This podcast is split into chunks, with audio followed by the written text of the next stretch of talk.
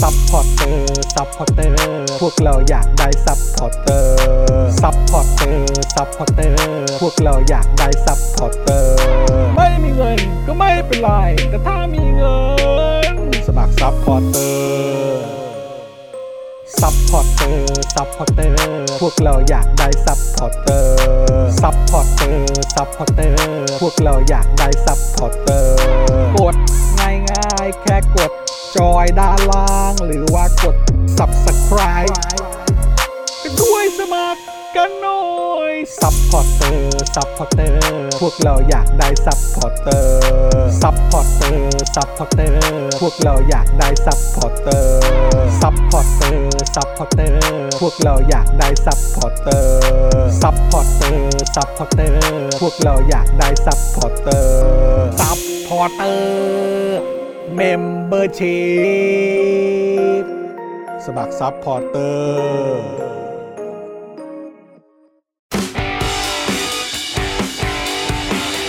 Daily Topics กับจอห์นวินยู สวัสดีครับคุณผู้ชมครับ ต้อนรับทุกท่านเข้าสู่ Daily Topics นะครับ Daily Topics Exclusive นี่นะฮะกับอาจารย์วินัยวงศ์สุรวัตรนะครับ ประจำวันที่ 5 กันยายน 2565 นะครับเออนะฮะแน่นอนนะครับ วันนี้อยู่กับผม จอห์นวินยูนะครับ และอยู่กับอาจารย์วินัยวงศ์สุรวัตรด้วย สวัสดีครับอาจารย์วินัยครับแหมนะฮะอะแล้วก็แน่นอนนะครับต้อนรับเขาเรียกว่าเอ่อทีม ที่คว้าชัยชนะ ในค่ำคืนที่ผ่านมา ต้อนรับนะครับ พี่ใหญ่สป็อคดักทีวี AKA Man U นะครับ เออสวัสดีครับ วันนี้ใส่เสื้ออาแจกนะครับ โอ้ยโอ้ยตายแล้วแหมนะครับสดชื่นนะครับ สดชื่นจริง ๆ เลย Fresh สดมากชื่คนบจวันนี้ริง ๆ เลยนะครับเป็นเจ็ดโมงเช้าคิดว่าเมื่อคืนน่าจะนอนหลับแบบว่า พร้อมกับรอยยิ้ม เออเล่นนะดีคครัรับบเล่นดีครับเล่นดีจริง เล่นดีจริง เมื่อคืนนี่ผมแบบบอกเลยว่าโอ้โหแมนยูนี่เล่นได้แบบดุดันดุเดือดจริง ๆ เลยนะครับนะฮะอะคุณผู้ชมครับใครมาแล้วนะครับมาทักทายเซฮายกันหน่อยนะครับนะฮะคุณ I love King คอมว่าถ้าเป็นนักกีฬาเราย่อมยอมรับผลการแข่งขัน แพ้ชนะมันคือเกมตามกติกา แต่ถ้าเป็นนักปฏิวัติต่อให้มีกติกาคุณก็ไม่คิดเคารพอ๋อครับผม ย้อนกลับเข้ามาจนได้นะแหมดีนะครับที่พรีเมียร์ลีกนี่กฎกติกาค่อนข้างชัดเจนแม้แต่เสียดายนะไอ้ช็อตนั้นน่ะ มันที่มันแบบฟาวล์ไปซะก่อนเนอะเออนะครับเออก็เลยแบบว่าโอเดการ์ดไปฟาวล์ซะก่อนนะครับไม่งั้นก็ก็จะแบบว่าไม่รู้ผลการแข่งขันจะออกมาเป็นอย่างไร โอ้โหขึ้นสองหนึ่งนี่น่าจะอืมน่าจะออกคนละแบบอะน่าจะน่าจะน่าตื่นเต้นอะอืมเออน่าจะยิ่งเข้มข้นนะครับนะแต่ว่าโอ้โหเมื่อคืนก็ต้องยอมรับว่าแมนยูนี่เขาเล่นดีจริงเล่นดีจริงนะครับนะฮะคุณชาร์ตแครีบอกว่าสวัสดีครับ อาจารย์วินัยเข้ามาทักทายครับ เดี๋ยวต้องไปก่อน เดี๋ยวค่อยมาฟังย้อนหลัง อ่าโอเคได้ครับได้ครับ คุณเคนะครับบอกว่าอาจารย์วินัยกับคุณปลื้มคุยกันจะออกมาแนวไหน พี่โรซี่จะทนฟังได้นาน ครึ่งชั่วโมงไหมอ๋อครับผมนะใช่ฮะเหรอเออไม่นะผมไม่ได้แบบว่าสไตล์นั้นนะก็ไม่รู้ไง ก็ไม่รู้ไง เออนะครับ คุณสิงห์ทองบอกว่า 7,300 แล้วเหรอเนี่ย นั่นสิครับคุณผู้ชม 7,300 แล้วเหรอเนี่ย โอ้ยนะครับ เช็ค status กันด้วยนะครับเช็ค status การเป็น member การเป็น supporter กันด้วยนะครับ คุณผู้ชมครับนะฮะก็ฝากคุณผู้ชมช่วยเช็คสถานะกันหน่อยนะครับนะฮะว่ายังเป็น member ยังเป็น supporter กันอยู่หรือเปล่านะครับ แล้วก็ใครมาแล้วก็แสดงตัวกันด้วยอะเดี๋ยวเออผมขอเปิด Clubhouse ก่อนนะครับ เดี๋ยวหลังจากที่ไม่ได้เปิดมาพักใหญ่นะครับ ตอนนี้ นะเพราะว่าช่วงที่ผ่านมามีการโฟนอินด้วยอะพอมีการโฟนอินผมก็เลยเชื่อมต่อเข้ากับทางเอ่อเครื่องที่ใช้โทรไปสัมภาษณ์แขกไงเออนะครับ ก็เลยบอกว่าไม่ค่อยได้คลับเฮาส์เท่าไหร่ อ่าอ่ามีอยู่นะครับ ช่วงหนึ่งเหมือนแบบว่า อะไรนะ โทรศัพท์จรหรือว่าระบบมีปัญหาใช่ไหม ด้วยครับด้วยครับนะฮะแล้วก็คือเอออันนี้ขอเขาเรียกว่าอะไรชาวเอาใช่ไหมเออนะฮะสำหรับ AS หน่อย นะครับเพราะว่า AS นี่เขาก็เหมือนช่วงหลังก็คงมีคนบ่นเยอะหรืออะไรอย่างเงี้ยผมก็ไม่แน่ใจนะครับแต่ว่าพอเหมือนแบบเขาเขาก็ติดตามตลอดนะ ว่ามีใครบ่นอะไรยังไงบ้างอะเออแล้วเขาก็แบบว่ามีเจ้าหน้าที่อะติดต่อหลังไมค์ไปโอ้ยอด นะทั้งคนที่ผมรู้จักอืมด้วยที่เขาใช้ AS อยู่ไม่ว่าจะเป็น AS ตัวไฟเบอร์หรือว่าจะเป็นตัวโทรศัพท์มือถืออืมนะแต่ว่าไอ้ช่วงที่ผ่านมาที่ผมมีปัญหาเนี่ยจะเป็นสัญญาณโทรศัพท์มือถือออ่าโดยเฉพาะเกี่ยวเกี่ยวกับเรื่องของ 5G เกี่ยวกับอะไรพวกเนี้ยมเออ นะครับ แล้วแบบผมก็เหมือนแบบ บ่นในช่องคอมเมนต์อะไรสักอย่างสักที่อะคือแบบก็ไม่ได้คิดอะไรไงาเออแต่กลับกลายเป็นว่าก็มีเจ้าหน้าที่โทรมาแบบติดต่อนะเออโทษนะครับเออแบบว่าคุณวินยูหรือเปล่าครับอะไรเงี้ยเออได้ข่าวว่าสัญญาณแถวนี้มีปัญหาอะไรอย่างเงี้ยเราช่วยเหลืออะไรยังไงได้บ้างโอ้เขาก็ยอดมากส่งเจ้าหน้าที่มาแล้วก็มาช่วยดูแลอะไรแบบเนี้ยเขาบอกว่าคนอื่นๆเขาก็ไปดูด้วยเหมือนกันอ่าอะไรเงี้ยยอดแต่ว่าก็ยอดเหมือนแบบมันต้องมีการประเมินเคสก่อนอืม เหมือนกันอะไรเงี้ยเพราะว่าผมเพิ่งเข้าใจว่าเรื่อง 5G เนี่ยเรื่องของการยิงเรื่องของสัญญาณที่เขาแบบส่งจากเสาสัญญาณเนี่ยบางทีมันต้องมีการปรับการจูนด้วย อ่าแล้วเขาต้องดูพื้นที่ด้วยว่ามีคนใช้แบบเหมือนแพ็กเกจ 5G หรืออะไรแบบเนี้ยอ่า เยอะแค่ไหนมเออถ้าเกิดว่าใช้เยอะเขาก็จะมีการปรับสัญญาณไปทาง โซนที่มีคนใช้กันเยอะอ่าๆแล้วก็มีการดูสถิติเปลี่ยนะไรอแบบงเนี้ศายเปลี่ยนองศา ใช่ อะไรแบบนี้ แต่ว่าถ้าเกิดว่าเออแบบตรงพื้นที่นี้คนอาจจะไม่ได้ใช้เยอะมากอะไรแบบเนี้ยเขาอาจจะแบบไม่ไม่ไม่ได้ไม่ได้ปรับจูนเข้าไปอะไรเงี้ยอ่าแต่ว่าถ้ามีคนทักเข้ามามีคนทวงเข้ามาเขาก็จะรีบปรับให้อ่าอะไรแบบเนี้ยก็เลยรู้สึกว่าเออก็ต้องเช้าเอาไปถึงเขาหน่อยนะ ไฟเบอร์ด้วยเหมือนกันนะครับอืม นะฮะสำหรับเอ่อไลฟ์ของเราเนี่ยก็ทางทางเอ่อทาง AS Fiber ก็อ่าดูแลค่อนข้างดีนะครับนะแต่ว่าใครมีปัญหาอะไรก็ลอง ลองแจ้งเขาไปได้นะครับนะฮะคุณไอ o ล e กินคอมบอกว่าเพิ่งดู i w วิน180ที่อาจารย์โกวิทพ่อหมอและคุณโรซี่ไปเยี่ยมชมมาอ่าครับผมอ่านะฮะเออนะก็เอ่อเข้มข้นครับไปนะรถฮะทริปกันนะครับครับผมนะฮะคุณเคบอกว่าจ่ายเดือนละพันสี่เนี่ยก็มีงอแงบ้างอะไรบ้าง เออนะครับก็ก็อาจจะมีบ้างนะครับนะฮะคุณเคบอกว่าเคยเจอสัญญาณมีปัญหาแต่ปิดเรื่องไปแล้ว ให้เหตุผลว่ากำแพงบ้านเรา หนาเกินไปเออนะครับแต่บางทีอะไอ้เรื่องไอ้เรื่อง Wi-Fi มันก็มีปัญหานะเรื่องกระจงกระจกเรื่องแบบว่า เรื่องของกำพงกำแพงอะไรแบบเนี้ยแล้วมันก็ดีไซน์ของบ้านในในยุคแบบสมมุติ 10 ปีก่อน 20 ปีก่อนอืม30 ปีก่อนอะไรอย่างเงี้ยเออบางทีมันก็อาจจะไม่ได้เหมือนกับปัจจุบันอืมเท่าไหร่ที่มันมีการเปิดโล่งอืมมากยิ่งขึ้นให้เหมาะกับเรื่องของ Wi-Fi นะครับอย่างบ้านเนี้ยก็เป็นบ้านแบบอายุแบบ 30 ปีแล้วมั้งอ๋อที่เนี่ยยี่สิบสามสิบผมว่า 30 ปีแล้วแหละอ่า เกินด้วยมั้งอ่า เออสามสิบสี่สิบปีด้วยมั้งผมว่าอ่เออพื้นที่โซนเนี้ยนะ อ่า เออแล้วก็แบบดีไซน์อะไรต่างๆ นี่ก็โอ้โห เวลาเขาอัดอิดอัดอะไรต่างๆ นี่ก็แบบแน่น แน่นมากครับ แน่นมากครับ ไม่ได้บางเหมือนปัจจุบันนะครับ นะฮะก็เลยแบบว่าเรื่อง Wi-Fi ก็มันก็มีปัญหาเหมือนกันนะครับ คุณกุลพิพิธมาแล้วนะครับ โถแฟนปืน นัดกันใส่สีดำจากเมื่อคืนเหรอ ท็อปโฟก็ได้เนอะ ไม่ต้องจ่าฝูกดดันตัวเอง เออครับผมอ่าขอบนี่คุเป็นณพอยมากที่ครับดีนะครับใช่เป็นไหมพอยที่ดีครับเป็นพอยที่อ่าดีคือใช่ฮะอ่าเพราะถ้ายังแบบว่าไร้พ่ายอยู่เนี่ยบางทีมันเล่นแล้วมันกดดันกดตัวดัเอนงกดดันอ่าเออแต่ว่าพอ พอมีแพ้มีอะไรมั่งก็จะได้เล่นแบบว่าสักหน่อยนะเออจะได้คล้ายๆหน่อยไหลลื่นหน่อยอ่าไม่ต้อง อันนี้เป็นการปลอบใจตัวเองของเหล่าแฟนปืนใช่ไหมฮะขนาดแพ้ยังจ่าฝูงเอไม่งองมากนะโอ้โหนี่ขนาดแพงจ่าฝูงโอ้ยเอออาจารย์วินัยครับสกิลสกิลสกิลความแซ่บนี่เพิ่มขึ้นนะเนี่ยโอ้โหตายแล้วเออนะฮะอะโอเค ก็เดี๋ยวติดตามแล้วกันอะเดี๋ยวผมขอตั้ง Clubhouse แป๊บหนึ่งนะครับนะฮะเออแต่เมื่อวานดูนี่ รู้สึกว่าฟุตบอลสมัยใหม่นี่ลายลายล้ำหน้านี่สูงมากนะครับจริงแว่าครับอ่าเดี๋ยวนี้นี่ press กันแบบครึ่งสนามอืมเพราะฉะนั้นถ้าเจอแบบว่าคนคนจ่ายคนแทงบอลดีๆนะ แล้วก็มีแล้วพอดีแรชฟอร์ดแบบว่าฟอร์มกลับมาด้วย เออแรชฟอร์ดเมื่อวานนี้ก็แบบทำไมจี๊ดใช่ไหมทำไมจี๊ดจังวะมันเอเป็นอเป็นความเสี่ยงนะ เพราะว่าจะเล่นครับ pressing จะเล่นลายสูงเนี่ยอืมบางทีอ่าถ้าพลาดนิดเดียวเนี่ยโหหลุดเลย งานเข้านะเพราะว่าไอ้ ระยะทางระหว่างลายล้ำหน้ากับประตูนี่มันไกลนะใช่ ถ้าเกิดมีกองหลังตัวจี๊ดเอ้ยกองหน้าตัวจี๊ดๆเนี่ยวิ่งทะลุปรื้ดเนี่ยโอ้โหแล้วเมื่อวานนี้ก็เห็นใจแรมสเดลนะเออผู้รักษาประตูอาร์เซนอลนะฮะ เจอแบบเจอหลุดเข้าไปสองลูกอะ อ่า โอ้โห แบบนั้นมันก็แบบ อื้อหือก็สยองเหมือนกัน เออนะครับ แต่ดีครับมันเหมือนจะได้เป็นการแบบเขาเรียกว่าเตือนเตือนสตินิดนึงอ่าใช่นะครับว่าพรีเมียร์ลีกนี่เขาไม่ง่ายนะฮะ ใช่ใช่เออใช่ เปิดเปิดฤดูกาลมาแบบว่าเอ่อเขาเรียกว่าอะไรเหมือนแบบไอ้อุ่นเครื่องอ่า อะไรอย่างเงี้ยเอ่อของจริงมันต้องพรีเมียร์ลีกอะเนอะอาจจะพยองเกินไปหน่อย ใช่ใช่นะครับ คุณอาร์ตบอกว่าเรียกแขกนะครับอาจารย์ นะฮะคุณตามองดาวสวัสดีนะครับ คุณธนาโนนนะครับ บอกว่าถ้าแมนซิตี้ไม่พลาด ก็อดขิงไปแล้วอ๋อครับผมแมนซีพลาดเหรอเสมอเหรอเสมอครับเสมอใครนะเสมอใครแอสตันวิลล่าอ๋อเสมอวิลล่าเออจริงด้วย เออนะครับเออเจอร์ราร์ดพยายามช่วยลิเวอร์พูลเหรอฮะหรือว่า ถ้าเขาควบรวมกันแล้วแย่ลงกว่านี้แน่นอนคุณจูนเมคอัพบอกมานะครับ น่าจะหมายถึงเรื่อง AS หรือเปล่า AS กับ กับอะไร DTAC 3 BB เหรออ่าครับ3 BB AS นี่เขาก็จะ3 BB ใช่ไหมฮะจะกับทาง3 BB แต่ว่าถ้าเป็น d t แทกับ True อ่าเออนะครับก็ต้องดูกันไปครับนะตอนทีแรกอาจารย์อาจารย์แบงก์ก็ทักมาหลังไม่เหมือนกันบอกเฮ้ยเขาควบรวมกันแล้วเหรอ แล้วก็แบบไปเอาข่าวมาจากไหนเขาบอกเออมันเหมือนมีข่าวแบบเหมือนมีการพาดหัวข่าวอะไรแบบเนี้ยอ่า แต่คิดว่าน่าจะเป็นคล้ายๆ clickbait มากกว่า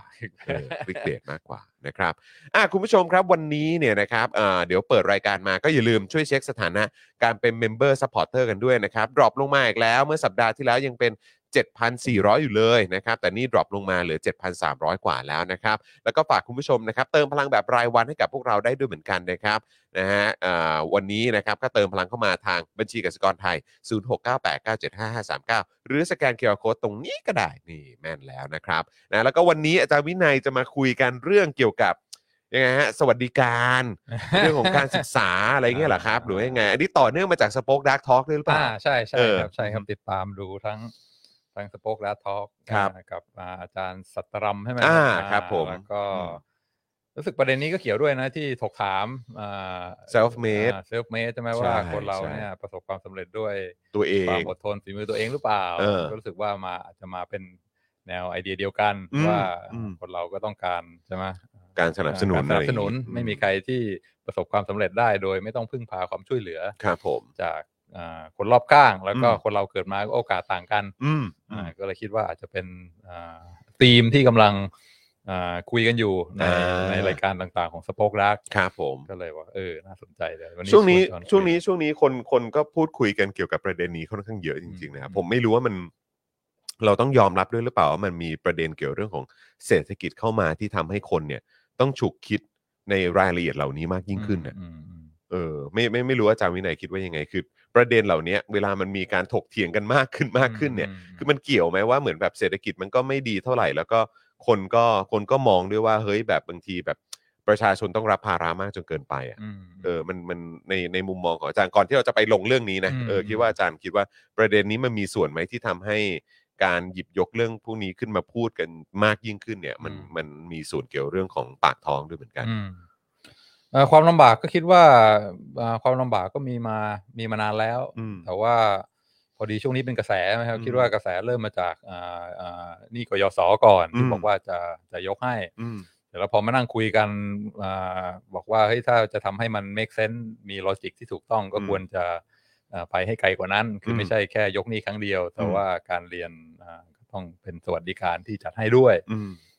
ก็ก็เลยคิดว่ามาเป็นพวงอืมอ่าเพราะว่ามันมันมันเป็นนโยบายที่อ่ามีต้องมาด้วยไม่งั้นมันอาจจะอธิบายยากอืมอ่าใช่ไหมอืมจำได้ที่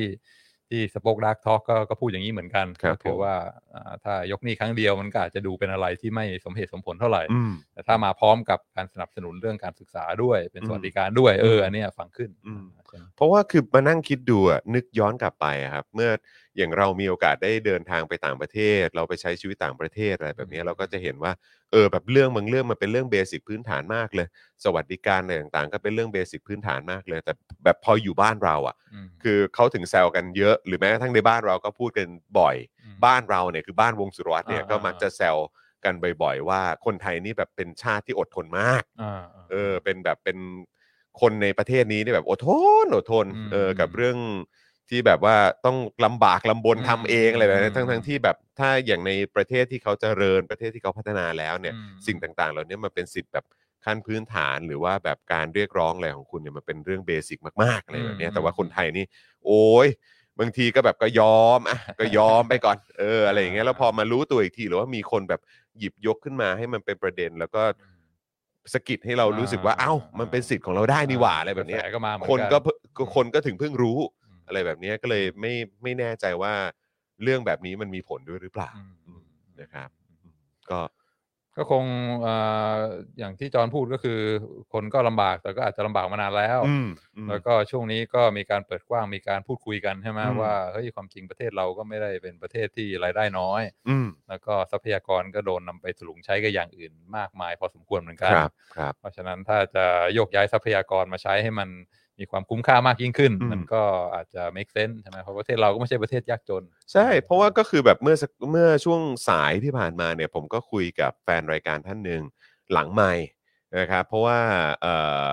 ก็คงเป็นประเด็นที่เขาก็ยังคงค้างคาใจอยู่แหละ แล้วก็ไม่แปลกใจ เพราะว่าเรื่องแบบนี้มันก็ค้างคาใจแบบคนทุกๆ คนเวลาได้ยินข่าวแบบนี้เหมือนกัน ผมเองก็เป็นอีกเรื่องหนึ่งที่ดอกจันไว้อืมในในบัญชีเออแต่ว่าก็คือแบบ มันเวลาเวลามานั่งฟังแบบนี้แล้วมันก็มันก็สะมันก็ตกใจเหมือนกันนะครับ เพราะว่าคือแฟนรายการท่านเนี้ยแชร์ให้ฟังว่าเนี่ยเอ่อมีญาติที่เป็นแบบคนรุ่นราวคราวเดียวกันที่เคยไปเกณฑ์เอ่อเกณฑ์ทหารมาเมื่อเมื่อสิบกว่าปีที่แล้วอะไรเงี้ยสิบกว่าปีนะอืมสิบกว่าปีที่แล้วเนี่ยก็เอ่อถูกส่งไป3จังหวัดชายแดนใต้เหมือนกัน แล้วเขาก็บอกว่าไอ้ประเด็นที่มันเป็นดราม่าอยู่ทุกวันนี้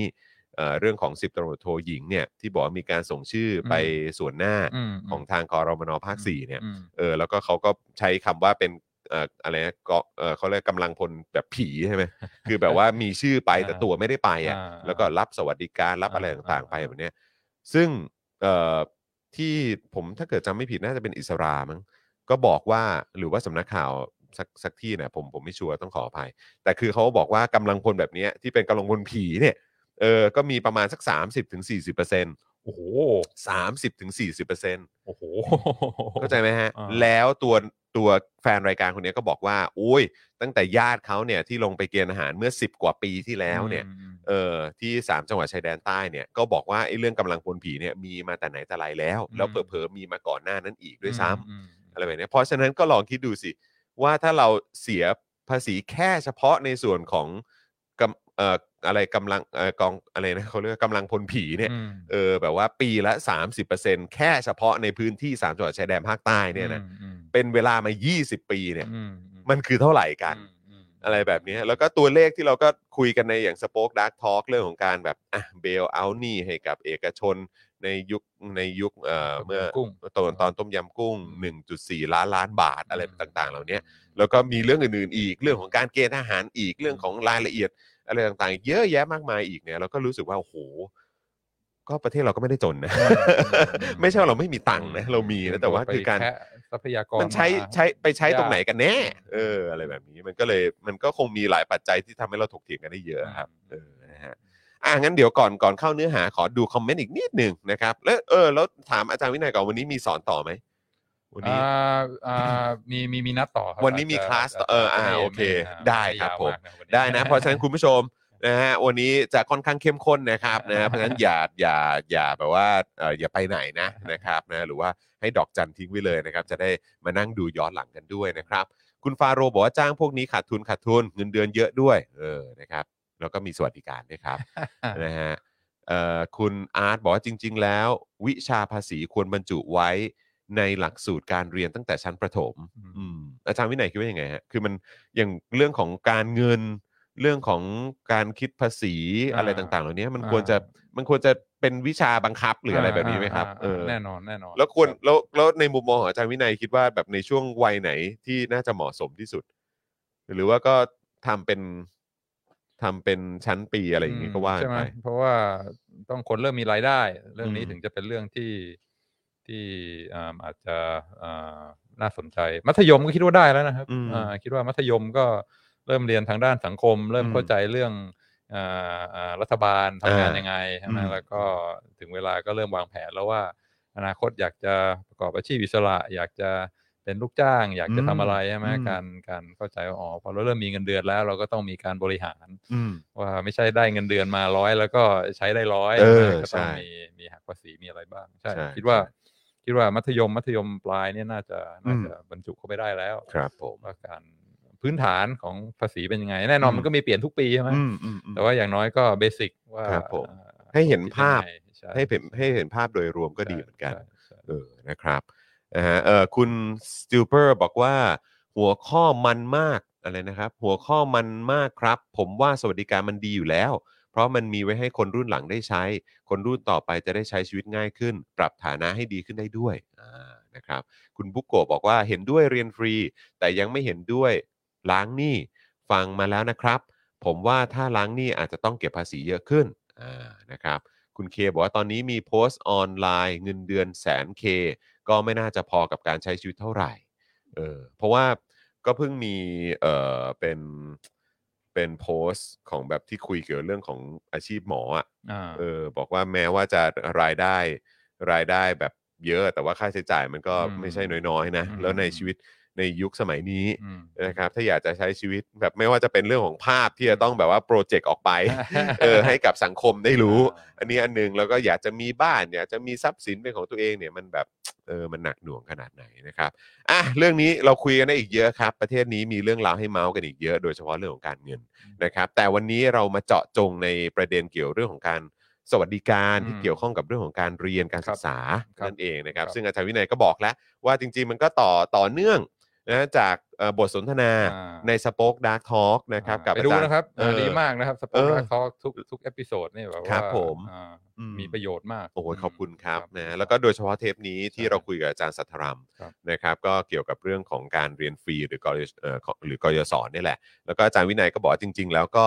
มันก็มีความเกี่ยวข้องเหมือนกันนะ กับเรื่องของถกถามอืม ที่คุยเกี่ยวกับเรื่องของ self made ใช่นะครับเพราะฉะนั้นบทสนทนาทั้งทั้งสองรายการนี้เราจะมาต่อยอดกันต่อใน Daily Topic Exclusive กับอาจารย์วินัยในวันนี้ ครับ เพราะฉะนั้นเราจะเริ่มต้นตรงไหนก่อนดีครับ ที่อาจารย์วินัยอยากจะแบบ point out หรือว่าอยากจะชวนพวกเรามาคุยกัน ครับอืม ก็เพิ่งเพิ่งเห็นอ่าโปสเตอร์นะครับมีบอกว่าเรียนฟรีมีเงินเดือนตัวใหญ่แต่แล้วจะแอบเขียนตัวเล็กๆไว้ข้างล่างนะฮะอ่า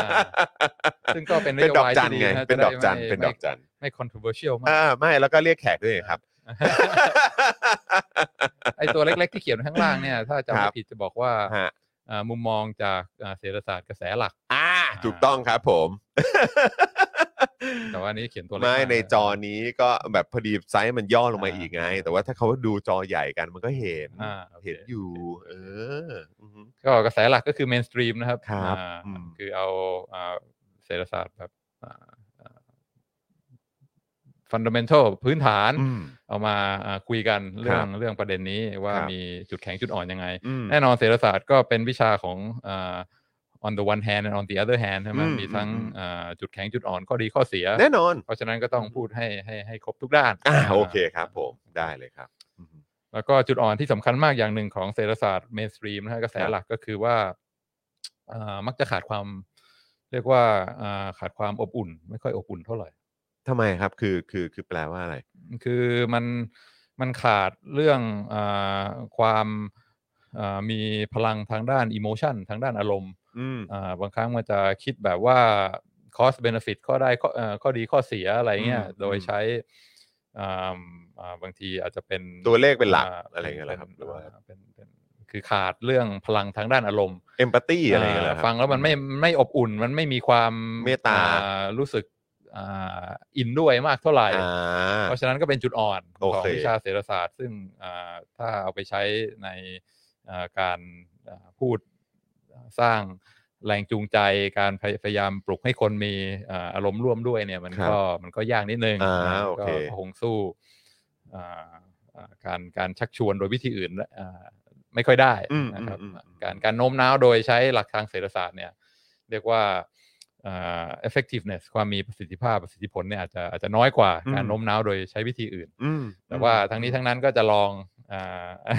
ดีครับ ดีครับ อ่า เรายินดีมากที่อ่าใช้แพลตฟอร์มนี้ในการแบบว่าในการทอ่าำเขาเรียกว่าอะไรนะเอ่อ experiment อ่า experiment โอเคลอง ดูดูแบบว่าผลสะท้อนครับกลับมารับจากคุณรับผู้ชมกันหน่อยาดีดีก็วันนี้ก็ล่อเป้านิดนึง อะมาแล้วก็ คุณผู้ชม เดี๋ยวจะนี่เขาบอก AKA รัฐเศรษฐศาสตร์ไร้ใจอะไรอย่างเงี้ยเหรอโอ้โหพูดแบบนี้เนี่ยแบบอื้อหือมันดู heartless มากเลยนะ อ่าเออครับผมอืม วันนี้ยุทธศาสตร์ของวันนี้นะครับ strategy ของวันนี้ก็คือแบบว่าอ่าตีหัวเข้าบ้าน สั้นโอเคๆนะฮะล่อเป้าได้ครับเอ่อใช้วิธีโยกรอเป้าตั้งแต่โปสเตอร์แล้วล่ะครับ เออแล้วก็ครับผมอ่าให้จอนแบบว่าสักตุบสองตับแล้วก็แวบหายนะครับ โอ้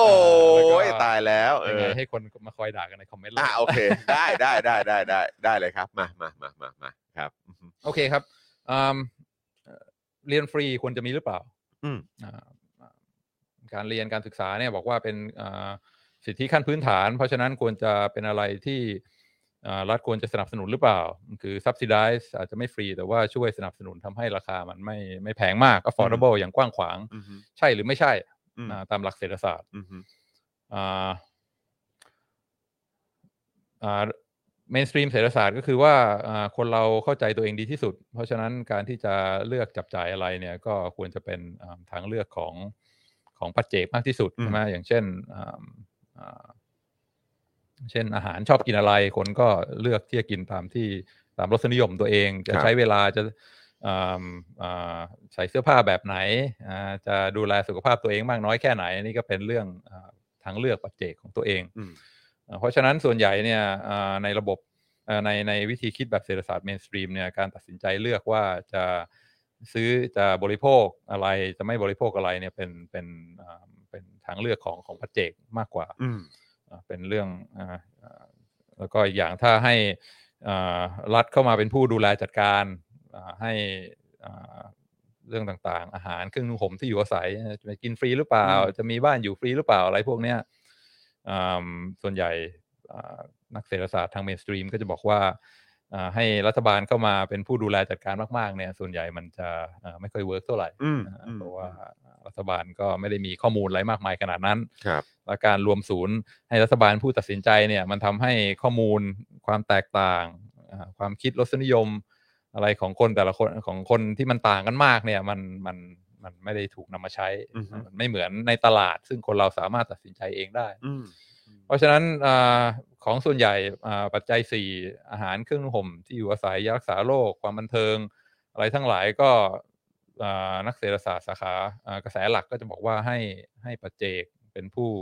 ดูแลอืมเป็นคนตัดสินใจเองดีกว่าอืมว่าว่าว่าจะกินอะไรจะอยู่ที่ไหนอืมอ่าจะใช้เงินแต่ละเดือนในการซื้อเสื้อผ้าเท่าไหร่ก็เป็นเรื่องของของปัจเจกครับนะครับ demand supply อืมอ่าตลาดเสรีเนี่ยสามารถที่จะอ่าอ่าเลือกว่าอ่าอ่า มากน้อยแค่ไหน variety แค่ไหนเนี่ยอ่าดีกว่าให้รัฐบาลเข้ามาเป็นคนอืมคนจัดการดูแลให้ครับครับอืมแต่ทั้งนี้มันก็มีอ่าสินค้าหรือบริการบางประเภท ซึ่งอ่าบางทีถ้าเราปล่อยให้ตลาดเสรีเข้ามาดูแลอ่าอย่างเดียวเนี่ย มันก็จะอ่าไม่ดีพอออืมอันนี้คืออ่าเขาเรียกว่าสินค้าและบริการที่มีอ่า external อืมอ่า cost หรือว่า benefit ใช่ไหมคืออา มันไม่ใช่เป็นเรื่องแค่ระหว่างผู้ซื้อกับผู้ขาย แต่ว่ามันมีผลกระทบต่อสังคมอ่าโดยรวมรอบด้านด้วยครับนะครับอ่าอันนี้ก็อย่างเช่นอ่าสินค้าหรือบริการบางอย่างมันมีอ่า external cost อืมอ่าอย่างเช่นว่าอ่ายาปฏิชีวนะเนี่ยใช่ไหมบอกว่าเฮ้ยมันก็แค่ระหว่างผู้ซื้อกับผู้ขายนี่หว่า รู้สึกเจ็บคอก็ไปซื้อยาปฏิชีวนะมากิน แล้วรัฐบาลจะมา จะมาอ่ายุ่งเกี่ยวอะไร ไม่ใช่เรื่องรัฐบาลนี่เป็นเรื่องของเอกชนเขาจะอ่าซื้อขายยาปฏิชีวนะกันครับ บอกว่าเฮ้ยอันนี้ไม่ใช่ เพราะว่าถ้าเกิดว่ามีการใช้ยาปฏิชีวนะกันอย่าง เรียกว่ามากเกินไปอ่าเจ็บคอนิดหน่อยก็กินกินยาปฏิชีวนะแล้วอะไรยาเงี้ยฆ่าเชื้อแล้วอ่าปัญหาก็คือว่าไอ้พวกแบคทีเรียมันจะเกิดการดื้อยาครับแล้วพอแบคทีเรียดื้อยาเนี่ยมันส่งผลกระทบต่อสังคมโดยรวมใช่ไหมอืมคือคนอื่นเขาเดือดร้อนครับ เกิดป่วยขึ้นมาแล้วกินยาเอ่อแก้อักเสบแล้วมันมันมันดื้อยาไปแล้วเนี่ยอืมทำให้คนเอ่อสังคมเดือดร้อน เพราะฉะนั้นนี่คือกรณีที่มี external cost คือการที่เราทำอะไรกันระหว่างผู้ซื้อผู้ขายเนี่ยมันมีผลเอ่อผลกระทบที่ในแง่ร้ายต่อต่อสังคมต่อคนรอบข้างอืมอ่าเพราะฉะนั้นถ้าเกิดปล่อยให้ตลาดเสรีมันอ่าซื้อขายกันเสรีเนี่ย มันก็จะมีการใช้ยาปฏิชีวนะกันมากเกินไป อืมอืมอืมแล้วก็เชื้อโรคก็จะดื้อยากันมากมายใช่แล้วก็แบบใครมีเดี๋ยวอาจจะแต่ละคนก็ได้รับผลกระทบกันหนักอีกใช่อืมครับผม เพราะฉะนั้นเรื่องพวกเนี้ยตลาดเสรีจัดการไม่ได้รัฐอืมรัฐต้องเข้ามาควบคุมครัต้อบงบอกว่าเฮ้ยเอ่ออย่าอย่าใช้มากเกินไป ถ้าจะกินยาปฏิชีวนะต้องมีใบสั่งแพทย์นะแล้วก็เอ่อต้องต้องต้องควบคุมเพื่อไม่ลดไอ้ไอ้ปัญหา external cost อันนี้อืมสำคัญมากเอ่อ สินค้าและบริการที่มี external cost มากๆก็ก็อย่างที่ว่ายาปฏิชีวนะหรือว่าเอ่อเอ้ยโทษโทษนะฮะขอย้อนกลับไปนิดนึงเอ้ยคำว่า external cost เนี่ยคือรายรายจ่าย คือยังไงฮะเป็นแบบมันมันที่ external cost คือหมายความว่า คือรายได้เอ่อมีรายจ่ายที่จะต้องค่าใช้จ่ายที่จะต้องมาแก้ปัญหานี้เหรอฮะมันเราเราเรียกว่าอย่างนั้นหรือเปล่าฮะไอ้ external cost เนี่ยคอสเฉยๆคือต้นทุนใช่ไหมอ่าใช่ครับ อย่างเช่นว่าอย่างอย่างอ่าสมมติในในกรณีของตัวไอ้ยาปฏิชีวเอ่ออ่าชีวนะอย่างเงี้ยอย่างเช่นถ้าจะผลิตยาปฏิชีวนะก็มีต้นทุน เช่นสารเคมีอ่าครัมีบต้นทุนเช่น เครื่องจักรครับมีต้นทุนเช่นเอ่อระบบโลจิสติกที่ต้องขนส่งครับมีผมต้นทุนค่า marketing อะไรทั้งหลายอืมอันนี้คือ internal cost ที่ครับที่ผู้ผลิตต้องจ่ายครับผม แล้วก็ต้นทุนพวกนี้ก็ถูกสะท้อนในราคาที่ผู้ซื้อต้องต้องอืมจ่ายอืมอันนี้คือ internal อืมอืมอืม external คือต้นทุนที่ผู้ผลิตผู้บริโภคไม่ต้องจ่ายเอง อ่าครับผมนี่คือต้นทุนที่สังคมต้องแบกรับ อ่าครับผมคือพอเกิดแบคทีเรียดื้อยาขึ้นมาแล้วเนี่ยอือฮึอ่าคนอื่นที่ไม่ได้เกี่ยวข้องก็ต้องมาเรียกว่ารับภาระอ๋ออ่าโอเคจ็บป่วยเข้าใจละมันเป็นต้นทุนที่ผู้ซื้อผู้ขายเนี่ย ตอนผลิตตอนบริโภคกันเนี่ยไม่ได้คิดอ๋อโอเคเข้าใจละโอเคแต่มันมันสิ่เป็นงที่ภามันระจะตามมาอ่าเป็นภาระให้คนรอบข้างโอเค เข้าใจละอ่าตาสีตาสาที่อยู่รอบๆครับที่ผมต้องอ่าได้รับความเดือดร้อนครับนะครับอันนี้ก็ยาปฏิชีวนะก็เป็นตัวอย่างหนึ่งอีกตัวอย่างหนึ่งก็คือเรื่องเรื่องมลภาวะทั้งหลายอืมอ่าเวลาขับรถเนี่ยอ่ามันก็เกิดพีเอ็มสองจุดห้าเกิดพวกมลภาวะทางอือฮึอากาศ ซึ่งทำให้คนรอบข้าง คนเดินเท้าคนในชุมชนเนี่ยได้รับอ่าอ่าผลกระทบอาจจะเจ็บป่วย เด็กอาจจะ IQ ลดลงมาอือฮึ ซึ่งถ้าปล่อยให้อ่าซื้อขายกันโดยรัฐบาลไม่เข้าไปยุ่งเกี่ยวเนี่ยมันก็จะมีการอ่าใช้ใช้พวกอ่ารถส่วนตัวเยอะเกินไปอืมอ่าทำให้อ่า pollution PM 2.5 เยอะเกินไป มันก็มีโลจิกที่ว่ารัฐบาลต้องเข้ามาควบคุมครับอ่าต้องเข้ามาทำให้อ่าการการใช้รถส่วนตัว การเผาผลาญไอ้ไฮโดรไอ้พวกอ่า น้ำมันเชื้อเพลิงเนี่ยมันมันน้อยลงอืมนะครับ วิธีการตามหลักก็คือก็คือเก็บภาษีอืมเพื่อให้อ่าการอ่าขับรถมันแพงขึ้นอืมพอขับรถแพงขึ้นคนเราก็ขับรถน้อยลงอ่าก็จะเกิดอ่าพวกมลภาวะน้อยลงครับอ่าทำให้สังคมโดยรวมมันดีขึ้น เพราะว่า external cost มันสูงใช่ไหมครับอืมถ้าถ้าอืมคนขับรถกันมากเกินไป ทั้งรถติดทั้งมลภาวะอะไรพวกเนี้ยก็ต้องอืมต้องเข้ามาควบคุมครับ เรื่องพวกนี้คือเรื่องที่รัฐบาลต้องเข้ามา ต้องเข้ามาอ่า ควบคุมตลาดเสรีตลาดเสรีอยู่เฉยๆเนี่ยมันมันมันมันมันมันมันมันไม่ไม่ไม่ไม่ไม่มีประสิทธิภาพอืมนะครับ นอกจาก external cost แล้วก็มี external benefit อืมคืออาประโยชน์ที่เกิดต่อคนรอบข้าง โดยที่ผู้ซื้ออาผู้ขายเนี่ยอ่าอาจจะไม่ได้รับเองครับอ่าอืมถ้า external cost นี่เราคิดถึงยาปฏิชีวนะ external benefit นี่เราจะคิดถึงเรื่องวัคซีนอืมอืมใช่ไหมผมไปฉีดวัคซีนมาเนี่ย แน่นอนผมก็ป้องกันตัวเองจากอ่าโรคภัยทั้งหลายครับ แต่ว่ามันมีมันมีประโยชน์มากกว่านั้นใช่ไหมอืมคือมันเป็นประโยชน์ต่อคนรอบข้างอืมต่อสังคมด้วยลดอถ้ความเสี่ยงในการติดอ่าในการแพร่กระจาใช่ยอะไรแบบใช่นี้อืมเพราะฉะนั้นบางทีอ่าถ้าผมคิดถึงแต่ผลประโยชน์ส่วนตัวมันก็อาจจะคิดว่าเฮ้ยผม แข็งแรงถ้าป่วยแป๊บเดียวก็หาย เพราะฉะนั้นไม่ต้องไปฉีดวัคซีนก็ได้วัคซีนราคาหกร้อยบาทเนี่ยอ่ารู้สึกหกเจ็ดร้อยบาทนี่รู้สึกมันแพงเกินไปอืมคือประโยชน์ที่ผมได้จากการฉีดวัคซีนเนี่ย อาจจะนอนไม่สบายอยู่บ้านวันหนึ่งอะไรเงี้ยก็คิดห้าร้อยบาทนั้นฉีดวัคซีนเนี่ยผมได้ประโยชน์ส่วนตัวห้าร้อยบาท แต่ราคาวัคซีนเจ็ดร้อยบาทเนี่ย ไม่ไปฉีดดีกว่าเออไม่คุ้มอ่าอันนี้คือคิดแต่เรื่องประโยชน์ส่วนตัวใช่ไหมครับครับ แต่ถ้าคิดถึงประโยชน์ส่วนรวมด้วยเนี่ย ถ้าผมไปฉีดวัคซีนเนี่ย นอกจากจะป้องกันตัวเองแล้วยังป้องกันโอ้โหครอบครัวคนรอบข้างเพื่อนร่วมงานคือร่วมคสันงคมอ่านั่งอืม BTS ไปด้วยเนี่ยช่วยลดความเสี่ยงให้เขาด้วยเนี่ยอืมประโยชน์ที่เกิดจากการที่ผมฉีดวัคซีนเนี่ยอาจจะไม่ใช่แค่ห้าร้อยแต่อาจจะเป็นพันหนึ่งก็ได้อืมอืมนะเพราะฉะนั้นถ้าวัคซีนราคาหกเจ็ดร้อยบาทเนี่ยผมควรไปฉีดอืมเพราะว่าประโยชน์มันมากกว่าคอสอืม แต่ผมมองแต่ประโยชน์ของตัวเอง ผมก็เลยไม่ไปฉีด อืม อืม อันนี้คือกรณีที่มันมี external benefit อืม คือประโยชน์ต่อคนรอบข้างอ่าเพราะฉะนั้นอ่าสินค้าและบริการพวกนี้เนี่ยจะมีการบริโภคที่น้อยเกินไป อืม คือคนฉีดวัคซีนไม่พออาสังคมไม่ได้รับประโยชน์อย่างเต็มที่ใช่ไหมเพราะฉะนั้นอ่าสินค้าบริการที่มี external benefit เนี่ยรัฐบาลต้องพยายามสนับสนุนอืมให้มีการบริโภคครับผลิตกันมากขึ้น ครับ อันนี้ก็คือการอุดหนุนใช่ไหม subsidize อ่าวัคซีนเนี่ยรัฐบาลก็ฉีดฟรีเลย หรือว่าช่วยทำให้ราคามันน้อยๆอ่าคนจะได้ไปฉีดกันมากขึ้น เพื่อว่าเราจะได้ได้รับประโยชน์อ่า external benefit เนี่ยอย่างอย่างอ่ากว้างขวางมากยิ่งขึ้น เพราะว่าถ้าปล่อยให้ตลาดดูแลกันเองเนี่ยอ่ามันมันจะน้อยเกินไป ครับอืม อันนี้เขาก็เลยพูดถึงว่าการศึกษาเนี่ยมันอาจจะคล้ายๆอ่าอ่าวัคซีนเหมือนกันอืมคือมันมีมันมี external benefit ใช่ไหมอ่าถ้าเอ่อคนในสังคมมีการศึกษากันอย่างกว้างขวางเนี่ย แน่นอนผมอ่าเรียนหนังสือนี่ผมก็มีประโยชน์สำหรับตัวเองเป็น personal benefit คืออ่าอาจจะไปหางานได้เงินเดือนดีขึ้นอืมใช่ไหมอาจจะทำให้อาจจะชอบ enjoy การเรียนใช่ไหมเรียนไปแล้วสนุก อ่าครับอาจจะชอบนี่คือประโยชน์ส่วนตัว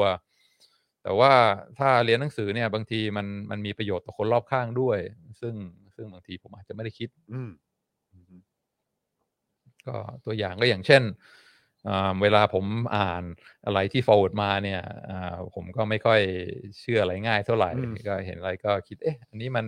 น่าจะ fake news อืมก็ไม่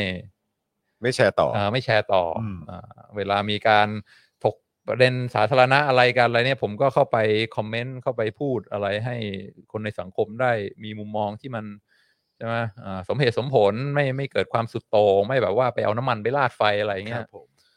อ่าก็ทำให้สังคมโดยรวมมันซีวิไลซ์ขึ้นใช่ไหมอืมอ่าไม่มีกรณีแบบว่าออกมาอ่าอ่ากระกระแสจุดอะไรที่มันปั่นกระแสอ่าปั่นอะไรกระแสอะไรเกินไปครับใช่ไหมผมคือถ้ายิ่งคน ในสังคมได้รับการศึกษากันอย่างกว้างขวางมากยิ่งขึ้นเนี่ยประโยชน์นี้มันก็ได้รับกันอย่างกว้างขวางอืมอ่าสังคมมีเสถียรภาพอ่าการถกเถียงในประเด็นสาธารณะมีคุณภาพใช่ไหม public discourse มีคุณภาพที่สูงขึ้นครับ สุดท้ายอ่าประชาธิปไตยอ่าระบบการเมืองสังคมทุกอย่างเราก็จะดีขึ้นอืมซึ่งมันเป็นประโยชน์ที่สังคมได้รับอย่างกว้างขวางครับแล้วก็ไม่ใช่ ประโยชน์ส่วนตัวที่ผมจะมานั่งคิดเวลาผมคิดว่าจะเรียนหนังสือดีหรือเปล่าอืมอืมอืมนะเพราะมันเหมือนวัคซีนใช่ไหมครับก็ถ้าปล่อยให้ตลาดเสรีดำเนินการกันเอาเองเนี่ย บางทีอ่าคนก็จะเลือกที่จะอ่ารับการศึกษาที่มันไม่ไม่ไม่ optimal ครับในมุมมองของสังคมอืมอ่าอืมเพราะฉะนั้นอันนี้ก็เป็นเป็นเรียกว่าหลักอืมของเศรษฐศาสตร์เมนสตรีมกกระระแสแสหหลัลักกอืมที่บอกว่าอ่า กิจกรรมอ่ากิจกรรมอะไรก็ตามที่มี external benefit เนี่ยอ่าไม่ไม่รัฐควรจะเข้าไป subsidize เพื่อทำให้การผลิตการบริโภคเนี่ยมันมันถึงระดับที่ที่ optimal อืมพอปล่อยไว้เฉยๆเนี่ย บางทีระดับการศึกษามันอาจจะอาจจะน้อยเกินไปเพราะคนคิดถึงแต่ประโยชน์ตัวเองอืมนะก็บอกว่าเฮ้ยทำไมต้องมาจ่ายเงินเพื่อเอ่อ ทำให้สังคมมันดีขึ้น หรือทำให้ประชาธิปไตยมัน work ขึ้นใช่ไหมไม่ได้เป็นประโยชน์โดยตรงกับเรา คนก็อาจจะเรียนหนังสือกันน้อยเกินไป สังคมมันก็ไม่ได้รับประโยชน์อย่างเต็มที่จากการศึกษา เพราะฉะนั้นถามว่ามีเหตุผลสำคัญที่ได้รับกันยอมรับอย่างกว้างขวางจากเมนสตรีมเศรษฐศาสตร์ว่าควรสนับสนุนควร subsidize การศึกษาหรือเปล่า ตอบว่ามีอื เพื่ออะไรก็เพราะว่า เวลาคนเราได้รับการศึกษามันก็มีประโยชน์อย่างกว้างขวางอืมอืมอืมถ้าเกิดไม่ไม่อ่าไม่ไม่สนับสนุนคนเราก็อาจจะเลือกรับการศึกษาน้อยเกินไปอืมอันนี้ก็ไม่ controversial ใช่ไหมเออก็คือก็คือคืออาจารย์วินัยมองว่า ก็คือก็ถูกแล้วอ่าอ่าอ่าแน่นอนก็ก็ต้องมี แปลว่าอาจารย์วินัยเห็นด้วย คือมีมีมีเหตุผลทาง basic fundamental mainstream เศรษฐศาสตร์ว่ากิจกรรมที่มี external benefit, benefit ควรจะได้รับการอ่า subsidize อือฮึจากรัฐบาลไม่อันนี้ไม่ได้แปลว่าเรียนฟรีอือฮึอันเนี้ยก็ฟรีมีก็เป็นการการอุดหนุน subsidize อย่างหนึ่งอืมอ่าแต่การอุดหนุนก็คือว่า อาจจะมีโควต้าให้มี voucher อะไรทั้งหลายให้คนอ่า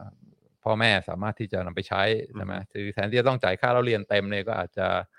ใช้ voucher เพื่อทำให้ค่าเราเรียนมันลดลงมาไม่แพงมากอือฮึถ้าเกิดมีทรัพยากรเห็นว่าโอ้โห external benefit นี่สำคัญมาก อาจจะอุดอุดหนุนเต็มเลยก็ได้อืมร้อยเปอร์เซ็นคือฟรี หรืออาจจะแบบว่าฟรีแล้วยังมีเงินให้อีกอืมอันนี้คือมองว่า โอ้โห external benefit นี่มันมันใหญ่มากอืมอืมอย่างเช่นในอ่าสวีเดนอะไรเงี้ยหรือว่าเป็นประเทศที่รับอ่าอ่า ผู้อพยพเยอะใช่ไหมมาจากหลากหลายวัฒนธรรมศาสนาความเชื่อเขาก็บอกว่าโหสำคัญมาก ถ้าสังคมเราจะอยู่ด้วยกันได้ มีคุณค่ามี value อะไรที่มันเอ่อยอมรับกันอย่างอ่ากว้างขวางในสังคมนะก็ต้องเรื่องการอาอบรมปลูกฝังค่านิยม เสรีนิยม ความเท่าเทียมทางเพศของเชื้อชาติอะไรทุกอย่างเนี่ยต้องเริ่มปลูกฝังตั้งแต่เด็กเลยอืมอ่าอืมเพราะฉะนั้น ไอ้พวกเดย์แคร์ไอ้พวกการที่เอ่อเด็กเยาวชนจะได้รับ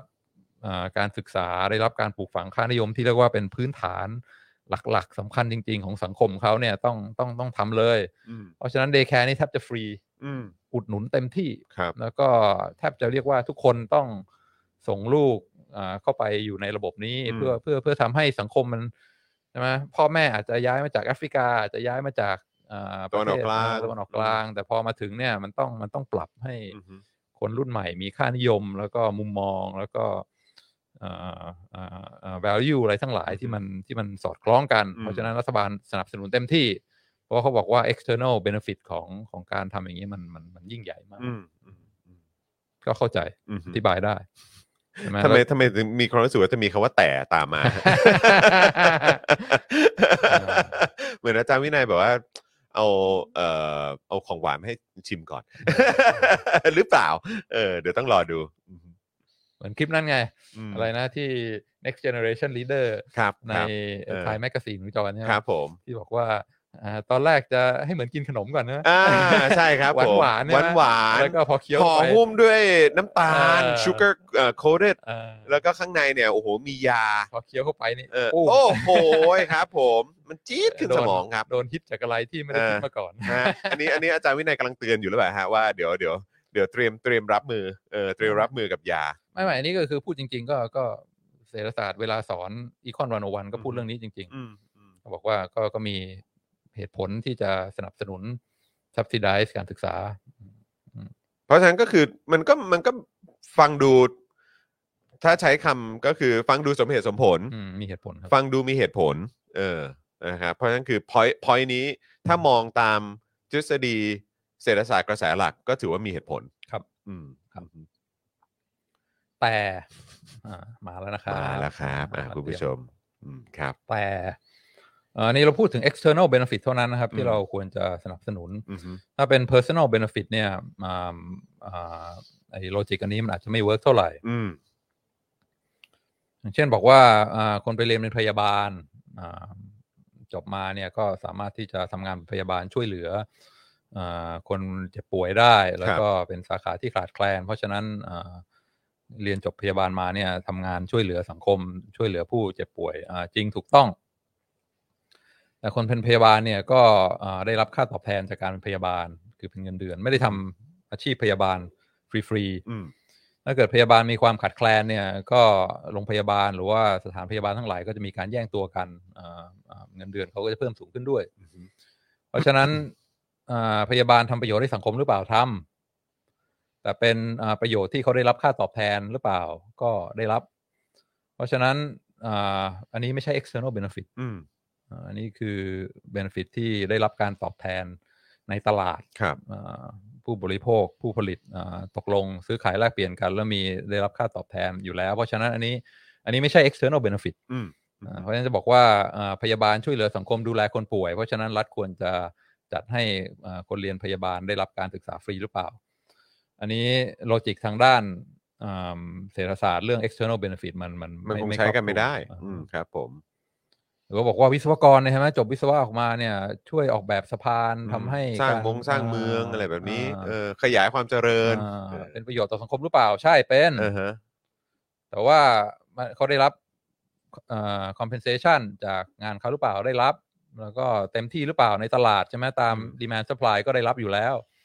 เพราะฉะนั้นจะบอกว่าควรจะจัดให้เรียนวิศวกรฟรีเพราะวิศวกรทำประโยชน์ให้สังคมนี้ก็ไม่ใช่ อืมอืม ส่วนใหญ่อาชีพทั้งหลายที่อ่าอ่าแน่นอนทุกอาชีพ ไม่ว่าทำอะไรก็ contribute ต่อสังคมทั้งนั้นครับเพียงแต่ว่าไอ้ contribution นั่นมันมันได้รับอ่าผลตอบแทนหรือเปล่า ถ้าอืมได้รับแล้วก็อ่าผลตอบแทนกับประโยชน์ที่สร้างเนี่ยมันมันมันมันมีความเชื่อมโยงกันตาม demand supply ในตลาดเนี่ยอันนี้ก็ถือว่าอ่าไม่ได้มีเหตุผลอ่าที่เศรษฐศาสตร์กระแสหลักจะเข้าไปบอกว่ารัฐบาลต้องเข้าไป ต้องเข้าไปอุดหนุนครับการศึกษาพวกนี้ครับเพราะฉะนั้นอ่าถ้าจะใช้เหตุผลเรื่อง external benefit ประโยชน์ทางสังคมเข้ามาเนี่ยมันมันต้องมันต้องบอกว่าเออการศึกษานี้เนี่ยมันไม่ใช่อ่าเพื่อประโยชน์ของผู้เรียนทั้งร้อยเปอร์เซ็นมันมีประโยชน์ต่อสังคมอื่นด้วยที่ผู้เรียนเองอาจจะไม่ได้รับผลตอบแทนอย่างเต็มที่นะครับอันนี้ก็คือสาเหตุที่ว่าทำไมอ่าเขาเขาบอกว่า subsidy การอุดหนุนการศึกษาเนี่ยส่วนใหญ่จะเป็นเอ่อ การศึกษาระดับพื้นฐานอืมอืมก็คือเรียนระดับพื้นฐานที่ว่าอันนี้นะ ค่านิยมในสังคมของเราเป็นอย่างนี้อ่ามุมมองที่คนในสังคมเรายอมรับเป็นอย่างนี้ แล้วก็อ่านออกเขียนได้ สามารถที่จะมีการอ่าโต้เถียงกันอย่างมีตรรกะใช่ไหมแล้วก็เข้าใจประวัติศาสตร์พื้นฐาน รู้เกี่ยวกับอ่าอ่าอ่าสังคมศาสตร์พื้นฐาน วิทยาศาสตร์พื้นฐาน เวลาคนเขาพูดถึงวัคซีนอะไรขึ้นมา มันจะได้ไม่เกิดความคิด ไปในทางที่มันอ่าโอ้โหอะไรเนี่ย ฉีดวัคซีนแล้วจะมาเปลี่ยนพันธุกรรมเราอะไรเงี้อืยมมันคืออมมีมีความรู้พื้นฐานพวกเนี้ยมันก็จะทำให้สังคมโดยรวมเนี่ยมันฟังก์ชันได้ดีขึ้นใช่ไหมอ่าแต่ว่าอันนี้ก็คือเรียกว่า basic education อืมอ่าที่ที่มี external benefit อันนี้ ถ้าขึ้นไปถึงระดับที่เรียกว่า professional education อาจจะเรียนบัญชี หรือว่าจะเรียนการตลาด หรือว่าจะเรียนอ่าเป็นหมอฟันอะไรเงี้ยก็ก็อันนี้อาจจะ ไม่ไม่เกี่ยวข้องกับประเด็น external benefit เท่าไหร่อืมอืมอืมนะก็ก็คืออืมอย่างที่บอกว่าเรียนฟรีแล้วมีเงินเดือนเนี่ย ก็สรุปมุมมองของเศรษฐศาสตร์ กระแสหลักก็คือการอุดหนุนการศึกษาก็มีหลักการที่ที่ถูกต้องอือฮึสามารถที่จะมีลอจิกที่จะมาสนับสนุนได้ แต่ไม่ใช่ว่าอยากเรียนอะไรทุกอย่างอ่าแล้วก็อ่าอ่าอ่า ฟรีหมด เพราะว่าอ่าสุดท้ายถ้าอ่ารัฐบาลเข้ามาอ่าจัดการควบคุมดูแลอะไรทั้งหลายเนี่ย บางทีอ่าอ่าผลลัพธ์ที่ออกมามันอาจจะอาจจะไม่ไม่เป็นที่อ่าน่าพึงพอใจเท่ากับการที่ให้คนเราสามารถที่จะเลือกตัดสินใจอะไรกันเองได้อ่าอ่าให้ตลาดอ่าดูแล เรื่องพวกนี้บางทีมันอาจจะมันอาจจะมีผลลัพธ์ที่ที่ดีกว่าให้รัฐบาลเข้ามาดูแล อืมอืม คือจริง ๆ แล้วไอ้เรื่อง external benefit เนี่ย จริง ๆ แล้วอะถ้าเรามองจริง ๆ อะ มันมี impact และมันมีความสำคัญมาก ๆ เลยป่ะครับ เพราะว่าแน่นอนครับเพราะว่าแต่แต่ประเด็นและปัญหาเนี่ยก็คือว่าน่าเสียดายจากจากจากความความเข้าใจของผมนะครับเออเออผมอาจจะเข้าใจผิดก็ได้คุณผู้ชมแย้งได้หรือว่าอาจารย์วินัยก็แย้งได้ จากความเข้าใจของผมเนี่ยผมมีความรู้สึกว่าเออมันน่าเสียดายนะ ที่ external benefit เนี่ยบางทีเนี่ยมันวัดผลให้เราเห็นเป็นรูปธรรมเนี่ยอาจจะยากและช้าและใช้เวลา บางทีแบบผลที่มันออกมาเป็น external benefit เนี่ยอาจจะใช้เวลา 10 ปี อืม20 ปี หรือว่าแบบอืมใช้เวลาหลายทศวรรษกว่าอืม จะแบบว่าทำให้เราเห็นผล อืมอืม อย่างชัดเจนอืมอย่างเอ่อผลกระทบที่มันเกิดขึ้นกับสังคม อืม กับ generation อืม กับเอ่อคนใน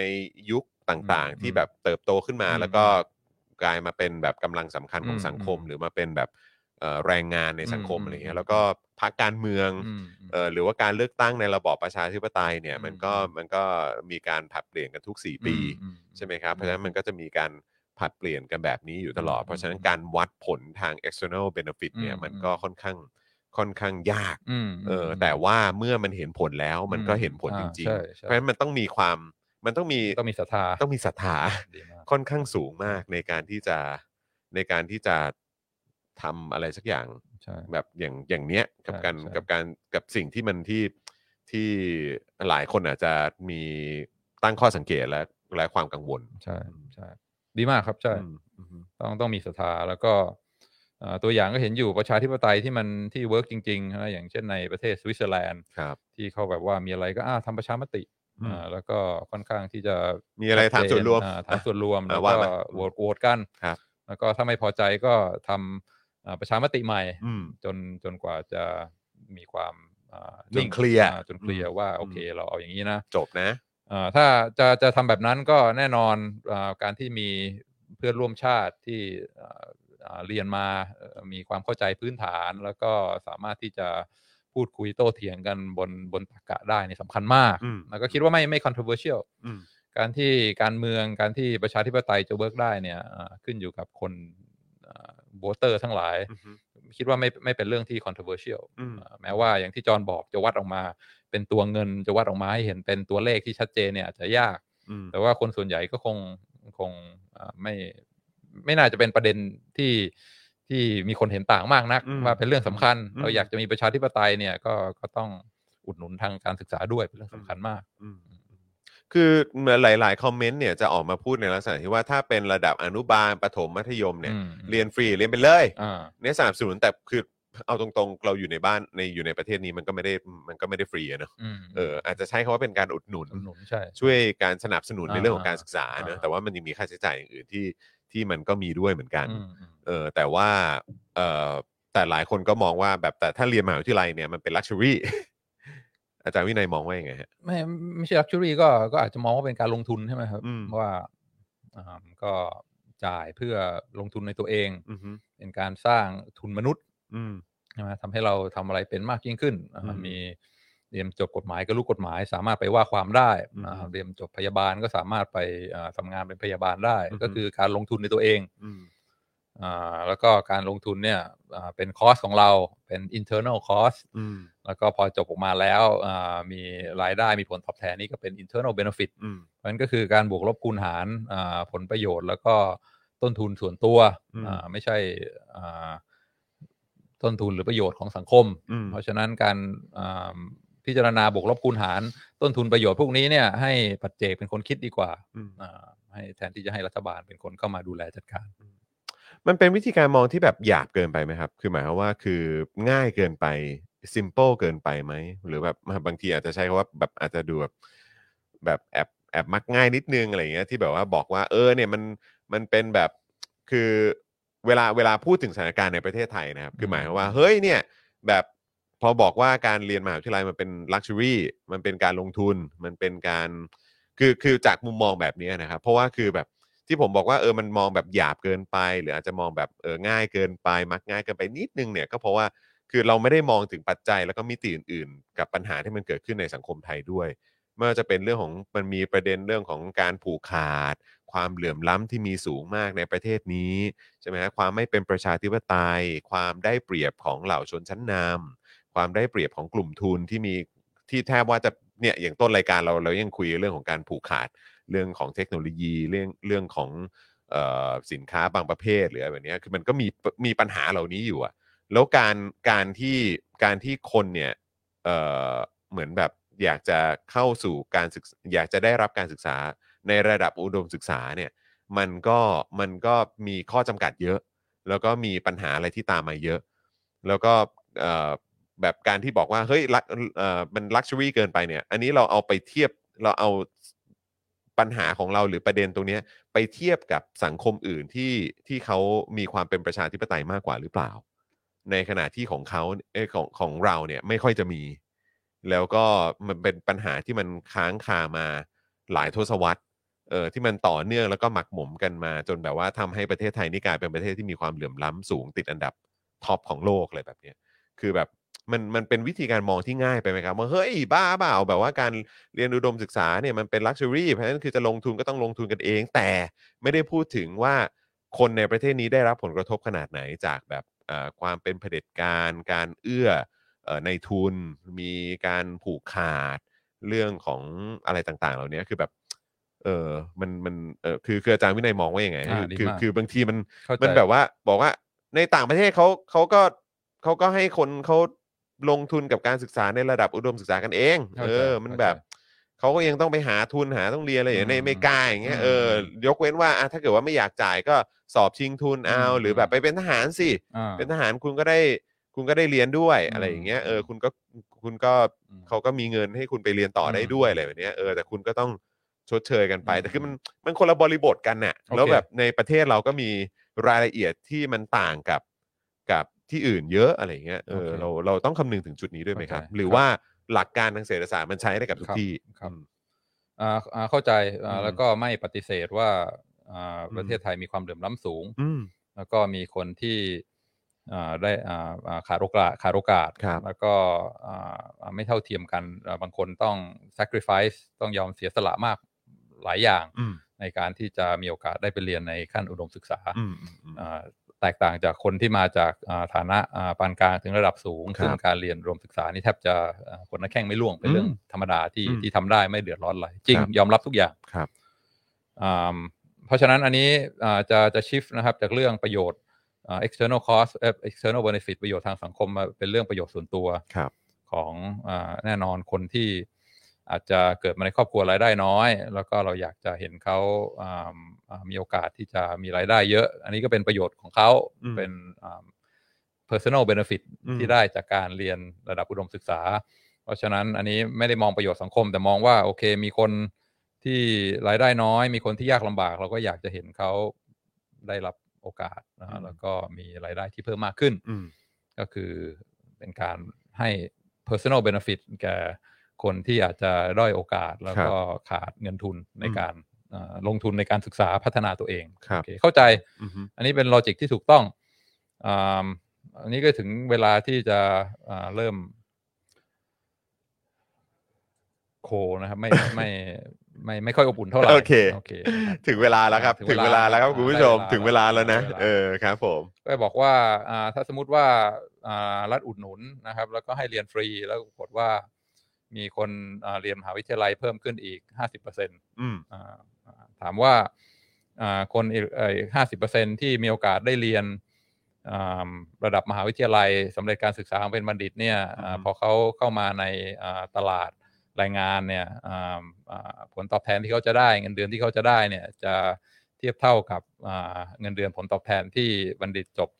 อ่าอ่าระดับอุดมศึกษาปัจจุบันจะได้รับหรือเปล่าอืมอืมเมื่อเทียบกันอ่าอืมคืออ้าวก็ต อนนี้คนจบอ่าปอตรีได้หมื่นห้าใช่ไหมถ้าเราอืมยิ่งให้คนจบตรีได้เยอะๆเนี่ย คนพวกนี้ก็จะได้มีโอกาสมีเงินเดือนหมื่นห้าเหมือนกันอืมฮึก็เขาก็จะมีอ่าอ่ามาตรฐานการดำรงชีวิตที่ดีขึ้นรายได้เพิ่มขึ้นใช่ไหมเพราะฉะนั้นคนยิ่งมีรายได้หมื่นห้าเท่าไหร่จำนวนมากยิ่งขึ้นก็ยิ่งดีเท่านั้นอืมฮึเพราะฉะนั้นยิ่งจบปริญญาตรีออกมามากเท่าไหร่ก็ยิ่งดีเท่านั้นอืมอืมฮึอันนี้ไม่ใช่ใช่ไหมอืมเพราะมันมีประเด็นของ ที่เรียกว่าพื้นฐานเลย อันนี้คือ mainstream ถามใครก็เข้าใจมันมีเรื่องของอุปสงค์อุปทาน demand supply ใช่ไหมครับตลาดแรงงานก็เป็นตลาดที่มีอุปสงค์อืมคือ demand ก็คือนายจ้างที่จะจ้างงานอืมฮึแล้วก็มี supply ก็คือแรงงานที่ออกมาขายแรงงานตัวเองครับผมใช่ไหมแรงงานก็มีหลายแบบอืมอ่าอาชีวะอ่าปริญญาตรีอ่าอ่าจบแพทย์จบพยาบาลมันก็อือฮึอ่า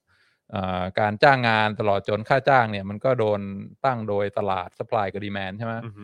เพราะฉะนั้นถ้าเกิดว่าอ่าอุดหนุนให้มีการเรียนฟรีมีบัณฑิตจบมาอ่าปริญญาตรีมากขึ้นมากขึ้นเพิ่มขึ้นสามสิบสี่สิบห้าสิบเปอร์เซ็นทุกปีเนี่ยอ่าการวิเคราะห์ทางเศรษฐศาสตร์ก็คือว่า supply เพิ่มขึ้นอืมฮึมีบัณฑิตจบปริญญาตรีเพิ่มขึ้นอือฮึอ่าไม่ได้ชัดเจนว่าอุปสงค์หรือว่าดีแมนจะเพิ่มขึ้นด้วยอืมฮึเพราะฉะนั้นมันก็จะ ตลาดแรงงานมันก็จะเข้าสู่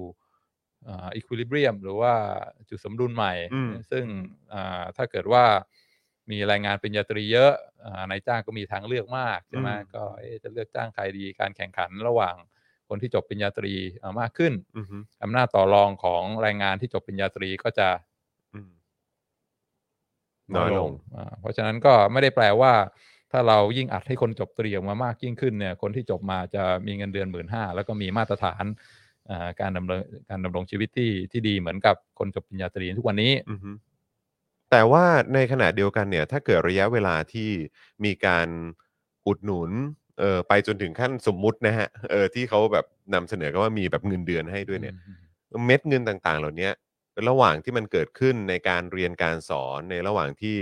มีการดำเนินนโยบายนี้ ตั้งแต่สมมติเริ่มตั้งแต่ปีแรกนับไป 4 ปีอย่างเงี้ยสี่ปีเนี้ยคือเด็กเรียนฟรีล้วเออแล้วก็อาจจะนับกันต่อ ๆ ไปแต่ใน 4 ปีแรกเนี้ยมันเริ่มมีการหมุนเวียนของเม็ดเงินอะไรต่าง ๆ ที่ได้รับการสนับสนุนโดยภาครัฐเออแล้วก็ส่งต่อไปถึงในภาคธุรกิจด้วย แล้วก็แบบมันมีการเติบโตมากยิ่งขึ้นอะไรแบบนี้มันมันมันจะช่วยสนับสนุนตรงจุดนี้ได้ด้วยเหมือนกันไหมครับ คือถ้ามองระยะยาวอะไรแบบนี้ แล้วในขณะเดียวกันเรา อันนี้อันนี้คือกลับมาเจาะจงแค่เฉพาะเมืองไทยนะครับอืม เออเพราะว่าคือผมผมเข้าใจว่าหลักหลักนี้เนี่ยมันก็มันก็มองกันโดยโดยภาพรวมได้ แต่คือแบบว่าเมื่อเมื่อเจาะจงกับสภาพสังคมแบบอย่างบ้านเราแบบเนี้ยอืมเออที่มันมีประเด็นในเรื่องของแบบ สหภาพแรงงานอืมอะไรต่างๆก็อืมไม่มีเรื่องของความเอ่อเรื่องของเอ่อเขาเรียกว่าอะไรอะการ การที่ตัวในายทุนเองจะอืม จะแบบว่าเข้ามามีบทบาทมากกว่านี้อืมอะไรแบบนี้เข้าใจคือแบบเออมันมันมันมันเข้าใจ มันเกี่ยวกันไหมฮะ อ่าอืมอ่าการการให้เงินอืม คนที่มีรายได้น้อยเนี่ยก็เป็นการช่วยเหลือใช่อืมอืม อ่าแต่มีการให้เงินหลายแบบครับ อให้เงินไปอ่าเอาไปคิดเองว่าอืมเอาไปใช้ยังไงถึงจะเกิดประโยชน์สูงสุด ครับ อันนี้คือการอ่าการให้ที่ดีที่สุดครับ ทางเศรษฐศาสตร์ ถ้าเป็นการให้ที่ผูกติดกับว่า อ่า อันนี้เงินให้นะ แต่ว่าเอาไปใช้ได้อย่างเดียว คือเอาไปใช้เรียนมหาวิทยาลัยเนี่ยอืมอันนี้อาจจะเป็นอ่าการให้ที่อ่ามีประสิทธิภาพด้อยลงมาอืมมากพอสมควรอืมอืมพี่จอนบอกว่ามีมีเม็ดเงินมีการอ่าอุดหนุนอ่าทำให้อ่าคนมีค่าอ่าอ่ามีมีมีมีมีเงินในกระเป๋ามากขึ้นเนี่ยอืมในการอ่าดำรงชีวิตอ่าในการใช่หรือแบบเอ่อที่เกี่ยวเนื่องกับเรื่องของการศึกษาอืมหรือการใช้ชีวิตอะไรแบบเนี้ยอืมอัน แน่นอนเป็นเรื่องดีอืมคนอ่ารายได้น้อยยิ่งมีเงินในกระเป๋ามากขึ้นก็เป็นเรื่องดีอืมถ้าไม่ต้องเสียเงินในการอ่าจ่ายค่าเราเรียนอะไรพวกเนี้ยก็ก็เป็นการช่วยเหลือเขาก็ก็เป็นเรื่องดีเหมือนกันอืมอ่าแต่อ่าประเด็นที่บางทีเราอาจจะไม่พูดกันมากเพียงพอ คือการใช้เงินเนี่ยอ่ามันสำคัญด้วยว่าเอาไปใช้ทำอะไร อืมอืมอืม อ่า จอห์นก็เป็นคนที่มีประสบการณ์ในการเข้าไปเรียนในระบบมหาวิทยาลัย ซึ่งก็เป็นมหาวิทยาลัยระดับ ก็เรียกว่าระดับอยู่ในกรุงเทพมหานคร เป็นอ่ามหาวิทยาลัยที่มีชื่อเสียง แล้วก็ใช่ไหมคนก็อยากเข้าไปเรียนกันมาก แต่ว่าจากประสบการณ์การเข้าไปเรียนของจอห์นเนี่ยอ่าคิดว่าอ่าเบนฟิตส่วนตัวที่ได้อืมจากการเข้าไปสัมผัสอ่าระบบการเรียนการสอน แล้วก็สิ่งที่ได้กลับมาเนี่ยอ่าจอห์นคิดว่า มันคุ้มกับต้นทุนที่เสียไปทั้งในเรื่องของเงินค่าเราเรียนอือฮึในเรื่องของอาค่าเดินทางค่ากินอยู่ แล้วก็ที่สำคัญคือ opportunity cost อืมใช่ไหมในช่วงที่เป็นนักนักศึกษาเต็มเวลาเนี่ยเอาไปทำอะไรอย่างอื่นในชีวิต ก็อาจจะต้องต้องต้องเบรกไว้ก่อนอืมอืมเพราะฉะนั้นถ้าคิดถึงต้นทุนทั้งหลายที่จอห์นต้องเสียไปในการอยู่ในระบบการศึกษาขั้นอุดมศึกษาของมหาวิทยาลัยที่ถือว่าอยู่ในระดับชั้นนำของประเทศไทยอืมอืมกับประโยชน์ที่ได้เนี่ย เอามาวิเคราะห์ดูแล้วรู้สึกว่ามันมันมันมันคุ้มค่าไหมอืมคือโดยแต่ละคนเนี่ยผมก็คิดว่าอาจจะมีข้อแตกต่างกันนะครับ เพราะว่าคืออย่างเพื่อนๆ ผมที่จบกันออกมาเนี่ยก็สามารถไปต่อยอดเรื่องของรายได้การทำมาหากินในสายวิชาชีพที่เขาไปไปสมัครอะไรกันต่อกันได้เนี่ยก็ก็ดูก็ก็ไม่ได้ก็โดยส่วนใหญ่ก็ไม่ได้มีปัญหาอะไรอะ่ะเออเท่าที่เห็นนะ เท่าที่เห็นแบบเพื่อนๆที่เอาเอาไปว่าเพื่อนๆรุ่นเดียวกันน่ะ ก็คือก็ดูก็ดูไม่ได้มีปัญหาอะไร แต่สำหรับโดยโดยส่วนตัวผมเองมันเป็นเรื่องของแบบทัศนคติและมุมมองมากกว่าเออกับสิ่งที่เขาสอนหรือสิ่งที่เขาจะให้เราแบบว่าใช้แล้วก็ดำรงชีวิตอะไรแบบนี้แล้วผมก็เลยจะไม่ค่อยเห็นด้วยตรงจุดนั้น แต่ถามว่าเอ่อคราฟเออแบบว่าสิ่งที่ได้จากการไปเรียนเนี่ยมันสามารถไปต่อยอดได้ไหมอะผมก็คิดว่าเออแบบโดยโดยภาพกว้างๆอะมันก็มันก็น่าจะได้กันซะส่วนใหญ่โดยส่วนมากหรือเปล่า เออมันอาจจะมีแบบเคสแบบผมเนี่ยที่มันแบบไม่โอเคกับการสอนหรือว่าเนื้อหาที่เขาสอน หรือว่าสิ่งที่เขาแบบพยายามจะจะให้เราเนี่ย มันก็อาจจะมีบ้างแต่ว่ามันก็คงไม่ใช่เมนส่วนใหญ่หรือเปล่า อาจารย์วินัยว่าไงฮะอืมเออเออถามถามดูถามดูเอออาจารย์คิดว่าไงอะอ่าเพราะว่าเพื่อนผมโดยส่วนใหญ่ก็เนี่ยก็ไปอยู่แกรมมี่ไปทำเอ่อไปเป็นเอ่อสายนั้นสายนี้ทำเปิดโรงเรียนสอนการแสดงไป เอ่อเป็น acting coach ไปอะไรเงี้ยก็คือมันก็ต่อยอดรายได้เขาสร้างสร้างงานสร้างอาชีพเขาเขาได้ด้วยเหมือนกันน่ะเออเราผมเองแม้แม้ว่าอาจจะแบบว่าไม่ไม่ได้ไม่ได้จบมากับเพื่อนเขาอะแต่ว่าก็มาเปิดบริษัทเองก็คือสามารถต่อต่อยอดอะไรได้ด้วยเหมือนกัน คือหมายความว่าความรู้มันก็สามารถที่จะต่อยอดอะไรได้นี่ เออ ก็เลยแบบรู้สึกว่าความรู้จากการเรียนมหาวิทยาลัย ก็จากการจากการเรียนมหาวิทยาลัยหรือว่าการการแบบการเอ่อ ได้ได้เข้าคลาสหรือแม้กระทั่งได้รับแรงบันดาลใจจากวิชาหนึ่งหรือสองวิชาเลยมันก็มันก็สามารถต่อยอดอะไรได้ ถ้าคนมีโอกาสได้เข้าไปอะอันนี้คือผมเนี่ยมีโอกาสไงแต่สำหรับคนที่เขาไม่มีโอกาสได้เข้าเนี่ยเขาเขาเขาได้ขาดหรือสูญเสียโอกาสอะไรไปหรือเปล่าอืมก็อ่าถ้าถ้าจะให้ผม คือมุมมองเนี่ยต้องตรงไปตรงมาแล้ว เพราะว่าเป็นแบบใช่แนวเศรษฐศาสตร์เออใช่อาจารย์วินัยใช่อาจารย์วินัยต้องแบบว่าอ่าฟันธงแบบอ่าแบบเศรษฐศาสตร์อ่าเอเพราะอมหาวิทยาลัยที่จอร์นเรียนเนี่ยก็เป็นมหาวิทยาลัยในกรุงเทพใช่มหาวิทยาลัยที่มีชื่อเสียงใช่เก่าแก่ใช่อือฮึแล้วก็จากประสบการณ์ที่เข้าไปสัมผัสเนี่ยอ่าไม่มีเหตุผลอะไรที่จะทำให้คิดว่าอ่าคุณภาพการศึกษาที่จอร์นได้รับเนี่ยอ่ามันมันไม่มัโอนเคด้อยกว่าอืมครับมันด้อยกว่าค่าเฉลี่ยอืมอ่าถ้าจะให้เดาอะอะไรก็ตาม ถ้าบอกว่าพูดชื่อมหาวิทยาลัยแล้วก็อ่า พูดชื่ออาโปรแกรมที่จอนอยู่สถานที่อะไรเนี่ยอืมถ้าจะให้เดาเนี่ยคุณภาพการศึกษาที่จอนได้สัมผัสเนี่ยอืมอ่าค่อนข้างมั่นใจได้ว่า above average อืมอืมอืมสูงกว่าค่ากลางค่าเฉลี่ยครับของมคหารับวิทยาลัยทั่วประเทศนะครับ ที่ครับหรือว่าสถาบันอุดมศึกษาทั่วอืมประเทศอืมของจอนเนี่ยอืมสิ่งที่จอนได้รับเนี่ยน่าจะเป็นอะไรที่ above average อืมอืมสูงกว่าค่าเฉลี่ยมากครับครับอืมเพราะฉะนั้นอ่าจอนก็มีประสบการณ์แล้ว แล้วอืมจอนก็รู้ว่า การเข้าไปมันได้อะไรอืมอืมอือืมมแล้วประสบการณ์เป็นยังไงอืมแล้วก็ใช่แล้วผมทำงานตั้งแต่เด็กด้วย อ่า ผมทำงานตั้งแต่แบบสิบสิบสี่อืมสิบสามสิบสี่สิบห้าประมาณนั้นนะเออมันก็เลยแบบว่า แล้วสายที่เลือกเรียนก็เป็นสายเดียวกันกับที่เราก็ทำงานอยู่ด้วยอืมอืมอืมเพราะฉะนั้นถ้ามีการอุดหนุนให้เรียนฟรีเนี่ยนักอืมเรียนที่จะได้เข้าไปอ่าเรียนเพิ่มเติมจากที่มีอยู่ตอนนี้เนี่ยก็จะอ่าส่วนใหญ่ก็คงไม่ได้เข้ามาเรียนในมหาวิทยาลัยในกรุงเทพมหาวิทยาลัยชั้นนำอืม ก็จะเป็นมหาวิทยาลัยที่ที่อ่าออกออกไปไกลกว่านั้นครับ แล้วก็มันก็อันนี้เป็นหลักธรรมชาตินะบางทีไม่ควรจะเรียกว่าอ่าหลักเศรษฐศาสตร์อะไรทั้งหลายก็คือว่ายิ่งยิ่งพยายามทำมากเท่าไหร่ใช่ไหมอืมยิ่งจะพยายามพุชให้มีคนเข้าไปเรียนในระบบมากเท่าไหร่เนี่ยอ่าคนคุณภาพอ่าบริการทางการศึกษาที่จะได้รับเพิ่มขึ้นเพิ่มขึ้นเนี่ยอ่ามันก็จะค่อยๆ น้อยลงน้อยลงอืม คือตอนนี้เนี่ยอ่านักเรียนมาจิโนคนสุดท้ายที่เข้าไปเรียนในมหาวิทยาลัยเนี่ย คุณภาพการศึกษาที่เขาได้เนี่ย ก็ค่อนข้างตั้งคำถามได้มากอยู่แล้วอืมคือถ้าสิ่งที่จอนได้รับเนี่ยจอนยังรู้สึกว่าโอ้โหแม่ง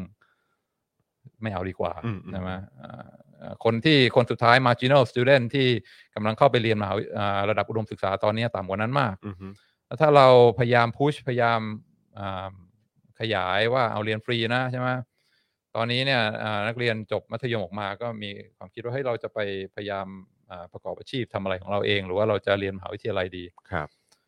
อ่าตอนนี้ก็บอกว่าเฮ้ยเรียนมหาวิทยาลัยเนี่ย บางทีอ่าต้นทุนมันแพงนะอืมอ่าแล้วก็ประโยชน์ที่ได้รับไม่ชัดเจนเท่าไหร่ เพราะฉะนั้นมันก็อาจจะทำให้มีแนวโน้มที่เออบางคนเลือกเฮ้ยไม่เรียนดีกว่า ไปหาทางเลือกทำอาชีพย่งนเลยดีกว่าอืมอ่าแต่ถ้าเกิดว่ามันออกมาใน รูปแบบที่ว่าโอเคเรียนฟรีด้วยนะ แล้วก็มีเงินเดือนให้ด้วยนะตอนก็เห็นว่าแรงจูงใจมันก็จะเกิดการอืมเปลี่ยนแปลงไปใช่ไหมอืมแทนที่อ่าก็เฮ้ยเรียนฟรีได้เงินเดือนด้วยนี่หว่าอืมเราก็เรียนไปก่อนดีกว่าสี่อืมปี ซึ่งสี่ปีมันก็ต้นทุนสูงอืมแล้วก็คุณภาพของสิ่งที่ได้รับเนี่ย ยิ่งคนเข้าไปมากเท่าไหร่ มันก็น่าจะยิ่งน้อยลงเท่านั้นอืมแล้วก็อ่าเป็นการทำให้ incentive แรงจูงใจอะไรทั้งหลายในการที่จะเลือกอนาคตของตัวเองเนี่ยมันมันมันเกิดความบูดเบี้ยวอืมแล้วก็สุดท้ายพอจบออกมาก็โอ้โห คนจบมากันเยอะใช่ไหมอ่าค่าตอบแทนที่ได้โอกาสที่จะได้ ในการไปทำงานเนี่ยมันก็อาจจะไม่ได้เพิ่มขึ้นอ่าในระดับเดียวกันอืมเพราะฉะนั้นก็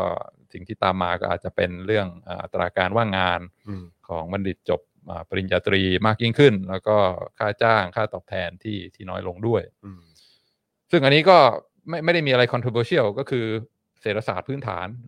101 เอาไปใช้วิเคราะห์ได้ทุกตลาดครับอ่าครับอ่าแล้วก็อ่าบางทีในการคุยกันเรื่องอ่าเรียนฟรีมีเงินเดือนเนี่ยบางทีไอ้พวกประเด็นพวกนี้มันไม่ได้อ่าลืมคิดไป อืมกันอืมอืมคือเพราะว่าพอนั่งนั่งนึกย้อนดูเหมือนตอนที่เขาทำสามสิบาทรักษาทุกโรคเนี่ย แล้วก็ลองกลับไปย้อนดูแล้วก็ฟังความคิดเห็นหรือว่าฟัง comment ของหลาย ๆ คนก็บอกโอ้ยตอนนั้นนี่แบบถ้ามีอินเทอร์เน็ตเนี่ยมันจะเป็นอะไรที่ยากมาก เพราะว่าอืมอืมความคิดเห็นหรือว่าเอ่อหรือการแสดงออกของคนในสังคมเนี่ยก็คงจะแบบรุนแรงอะ่ะอืม แล้วก็เหมือนกับอืมกยศในทุก ๆ วันเนี้ย อืมเออแต่แบบเมื่อเวลาผ่านไปแล้วก็เออมันก็มีความคิดเห็นเหมือนกันว่าโอ้โหแบบ เศรษฐกิจจะพังพินาศอืมจะได้รับผลกระทบ อืมเอออะไรอย่างเงี้ยสังคมจะล่มสลาย เพราะว่าอืมคนก็แห่ไปแบบเข้าโรงพยาบาล อืม อยากป่วยอืมอะไรอย่างเงี้ยอืมอยากได้ อยากได้อยากรักษาฟรีอะไรอย่างเงี้ยอืมเออกันเหลือเกินอะไรแบบเนี้ยเออแล้วก็แต่เวลาผ่านไปก็คือแบบ มันก็กลายเป็นกลายเป็นสิ่งที่ดี กลายเป็นสิ่งที่ดี อืม เออ ก็เลยแบบเพราะอันฉะนี้อันนี้ว่าอันนี้อันนี้เราต้องพึ่งแบบความศรัทธานิดนึงไหมอ่า เออกับเรื่องนี้ อาจารย์ว่าต่างกันไหมอ่าอืมเรื่องสามสิบาทกับเรื่องเรียนฟรีเนี่ยอืม อ่าอ่า ดีมากที่ที่ที่เอาประเด็นนี้ขึ้นมา แล้วก็อ่าชอบมากที่จอห์นมีการมีการ push back อืมอ่าคิดถึงอ่าการการรักษาพยาบาลฟรีใช่ไหมครับอ่าการเข้าไปใช้อ่าอ่าบริการในโรงพยาบาลรัฐก็แน่นอนอาว่าก็ก็ก็ก็ลองคุยกันว่าสิ่งอืมที่สิ่งที่ผมผมบอกว่าเศรษฐศาสตร์พื้นฐานเนี่ยเอ่อเราเราเห็นไหมในอืม ในในในบริการ 30 บาทอือฮึก็คืออ่า supply demand ใช่ไหมถ้าเกิดว่าอ่า30 บาทเนี่ยอ่ามีคนเข้าไปใช้บริการอ่าโรงพโรงพยาบาลรัฐบาลมากยิ่งขึ้นไหมมีอือฮึใช่ไหมเยอะขึ้น แล้วก็อ่าเมื่อคนเข้าไปใช้บริการมากขึ้นเนี่ยอ่าคุณภาพการให้บริการคนเต็มโรงพยาบาลมันก็จะลดลงลดลงไหมอะโอเค ใช่ครับอือฮึใช่ครับใช่ไหมใช่ก็ใช่ก็ถูกต้องอือฮึอ่าก็ก็ก็ตรงตาม ตามอ่าที่เศรษฐศาสตร์เมนสตรีมที่บอกไว้ทุกอย่างใช่ใช่ใช่ทีนี้เราบอกว่าโอเค มีคนเข้าไปใช้บริการมาก แล้วก็บริการของอาคนค่าเฉลี่ยที่คนจะได้จากการไปใช้อ่าบริการโรงพยาบาลมากขึ้นมากขึ้นมันน้อยลง จริงไหมจริง แล้วมันเป็นสิ่งที่โอเคหรือเปล่าอ่าทางเลือกคืออะไร ทางเลือกก็คืออยู่บ้านนอนรอความตายอืมหรือว่าไปโรงพยาบาลก็มีโอกาสได้ ก็ยังดีกว่าไม่ได้หน่อยก็ดีกว่าไม่ได้อือฮึ แต่ไม่เหมือนกับการเรียนระดับอุดมศึกษาใช่ไหมอือฮึการเรียนระดับอุดมศึกษาเนี่ยมันอยู่ที่มันมีช้อยอะไรมากกว่านั้นอืมมันไม่ใช่ว่าการเข้าไปเรียนในอ่าระดับอุดมอุดมศึกษาแล้วมันอ่าทำให้ยังไงชีวิตก็ดีขึ้นเหมือนกับการได้เออได้ยาพาราก็ยังดีเหมือนกันใช่ไหมมันมันมีมันมีทางเลือกอื่นด้วย อย่างเช่นว่าอ่าเรียนจบมัธยมมาแล้วเนี่ยจะเอาเวลาสี่ปีในชีวิตเนี่ยไปลงทุน เสียโอกาสกับการเข้าไปนั่งฟังเข้าไปอยู่ในระบบอะไรอือฮึที่บางทีหนึ่งไม่ได้ประโยชน์สองเกิดการล้างสมองในเรื่องที่ไม่ได้อืมชีวิตเนี่ยใช่ไหมมันมันมันไม่เหมือนการเข้าไปอือฮึรักษาพยาบาลกินยาพาราในโรงพยาบาลอือฮึเนี่ยมันมีทางเลือกอื่นใช่ไหมอือฮึที่สามารถที่จะออปชันทั้งหลาย มหาวิทยาลัยเปิดก็มีอือฮึเรียนออนไลน์ก็ได้ ไปพยายามทำอะไรที่อ่าสร้างอะไรขึ้นมาเอง โดยที่ไม่ต้องไปอิงกับไอ้พวกโครงสร้างเก่าๆ ระบบความล้างสมองอะไรอืมที่ที่อยู่ในมหาวิทยาลัยเพราะฉะนั้นมันต่างกันใช่ไหมอือฮึการไปโรงพยาบาลเนี่ย กับการนอนรอความตายอยู่บ้านอือฮึหรือว่าการจะเข้ามหาวิทยาลัยหรือมีทางเลือกอื่นๆ อย่างอื่นอืมที่มันอาจจะเปิดกว้างมากกว่าเนี่ยอ่าอะอันเนี้ยมันผมเลยคิดว่า ผมคิดว่าประกันสุขภาพ 30 บาทเนี่ยเป็นเรื่องที่ใครๆก็ชื่นชม แล้วก็คนใช้มากขึ้นไหมมากขึ้น คุณภาพบริการน้อยลงไหมน้อยลง แต่ก็ถ้าให้เลือกก็ก็ยังเอา ก็ดีกว่าไม่มีอะไรเลยอืม แต่พอถึงเรื่องการศึกษาอ่าโดยเฉพาะระดับอุดมศึกษาเนี่ยผมคิดว่าอ่าบางทีทางเลือกอื่นมันยังอาจจะอ่าเราเราเราไม่ควรจะพยายามผลักดันอ่าอ่าเยาวชนเข้าไปในระบบนี้ให้มากขึ้นอือฮึเพราะว่าเท่าที่รู้อยู่อ่าด้วยความที่เป็นคนในคนในคนในก็คนในก็คนในก็ทาระบบอด้วยอ่าว่าอ่ามันจะนำไปสู่ น่าจะนำไปสู่เวสอืมทั้ง ทั้งต่อระบบแล้วก็ต่ออืมนักเรียนด้วยอืมแล้วก็อ่าสุดท้าย ถ้ายิ่งรัฐบาลเข้ามาแล้วก็แมนเดตว่าต้องต้องเรียนต้องอะไรเนี่ย มันก็จะเกิดการขยายอ่าอุตสาหกรรมอุดมศึกษาอืมอาพออ่าอุตสาหกรรมนี้มันใหญ่ขึ้น มันก็มีกลุ่มกลุ่มผลประโยชน์มากยิ่งขึ้นอืมอืมซึ่งอ่ากลุ่มผลประโยชน์เนี่ย ที่อยู่ในอยู่ในอ่าธุรกิจเนี่ยอยู่ในอุตสาหกรรมนี้เนี่ยอ่า เวลาเขาคิดว่าเขาจะผลักดันอะนโยบายอะไรทางการเมืองเนี่ยเขาก็จะมองผลประโยชน์ของเขาเป็นหลักอืมอ่าบรรดาคนที่อยู่ในอุตอุอุตสาหกรรมอุดมศึกษาเนี่ยก็จะเกิดการล็อบบี้เพื่ออาดึงงบประมาณ ดึงอ่าทรัพยากรเข้ามาในระบบอือฮึซึ่งถามว่าระบบนั้นใหญ่ขึ้นใหญ่ขึ้น คนที่อยู่ในระบบใช่ไหมสามารถดูด งบประมาณดูดทรัพยากรเข้ามากขึ้นแน่นอน แล้วคิดว่าคุณภาพการศึกษาของบัณฑิตที่จบมาจะดีขึ้นหรือเปล่าอืมอืมอันนี้ก็เป็นเครื่องหมายคำถามคำถามใหญ่มากอือืมเพราะว่าพวกกลุ่มผลประโยชน์ทั้งหลายในทางการเมืองเนี่ย แน่นอนดูดเงินเข้ามามาก แต่ว่า perform หรือเปล่าอ่าแต่ส่นั่วนนใหญ่ก็ก็อีกเรื่องก็ไม่นะอืมครับส่วนผมใหญ่ก็ไม่เพราะฉะนั้นก็บอกว่า เอานะต้องดูดเงินเข้ามาในอ่าการศึกษามากยิ่งขึ้น แต่ว่านั่นไม่ได้หมายความว่าอ่าผลผลดีอ่าที่ได้รับเนี่ยจะตกต่อต่อบัณฑิตต่อนักเรียนนะอืมอ่ามันก็จะไปอยู่ในมือของผู้บริหารอืมของคนที่อ่าควบคุมอือฮึอ่ากลุ่มผลประโยชน์นั้น และยิ่งอืมกลุ่มผลประโยชน์ใหญ่มากเท่าไหร่ มันก็ยิ่งอยู่ยั้งยืนยง แล้วก็การจะเข้าไปอ่าปฏิรูปการจะเข้าไปปรับปรุงเนี่ยก็ก็ยิ่งยากขึ้นเท่านั้น โดยเฉพาะถ้ามันเป็นเรื่องเกี่ยวกับ ผลประโยชน์ทางการเมือง แล้วก็อืมมีมีลิงก์นั้นอยู่นะว่าอ่าอันนี้เป็นของรัฐบาลใช่ไหมดูพวกธนาคารอะไรที่รัฐบาลเป็นเจ้าของเนี่ยส่วนใหญ่เอ่อเอ่อ performance หรือว่าเอ่อเอ่อความยั่งยืนเนี่ย มันมันอาจจะสู้ให้ภาคเอกชนทำไม่ได้ อืมอืมอืมโอ้ น่าสนใจมากโหนี่อาจารย์วินัย วันนี้ผมว่าเราเราเราคุยกัน แล้วก็มันในในในมุมผมนะ ผมมีความรู้สึกว่าคือ เอ่อไม่รู้สิผมผมผมไม่ได้จับไว้ว่าว่าแบบอาจารย์วินัยแบบไม่ไม่เอา แบบว่าไม่ถูกต้องอืมไม่โอเคเออแบบว่าหยุดเดี๋ยวนี้อืมมันจะทำลายหลักเศรษฐศาสตร์หรือมันจะแบบ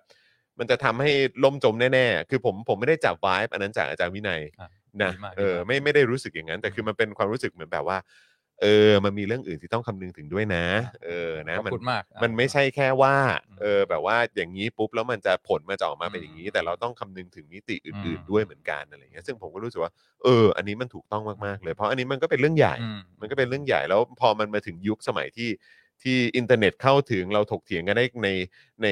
ในวงกว้างมากยิ่งขึ้นเนี่ย เรื่องการรับฟังความคิดเห็นตรงจุดนี้มันเป็น สิ่งที่สำคัญมากๆเลยอะไรแบบเนี้ยนะครับขอบคุณมากครับจอห์น ครับ ไม่ก็ต้องบอกต้องบอกคุณผู้ชมจริงๆอ่าเพราะว่าคือสิ่งที่อาจารย์วินัยทักมาแต่ละอย่างมันก็จริงไงมันก็จริงไงแต่ว่าไอ้สิ่งที่มันจะเสียดแทงขึ้นมาในหัวของผมตลอดก็คือว่า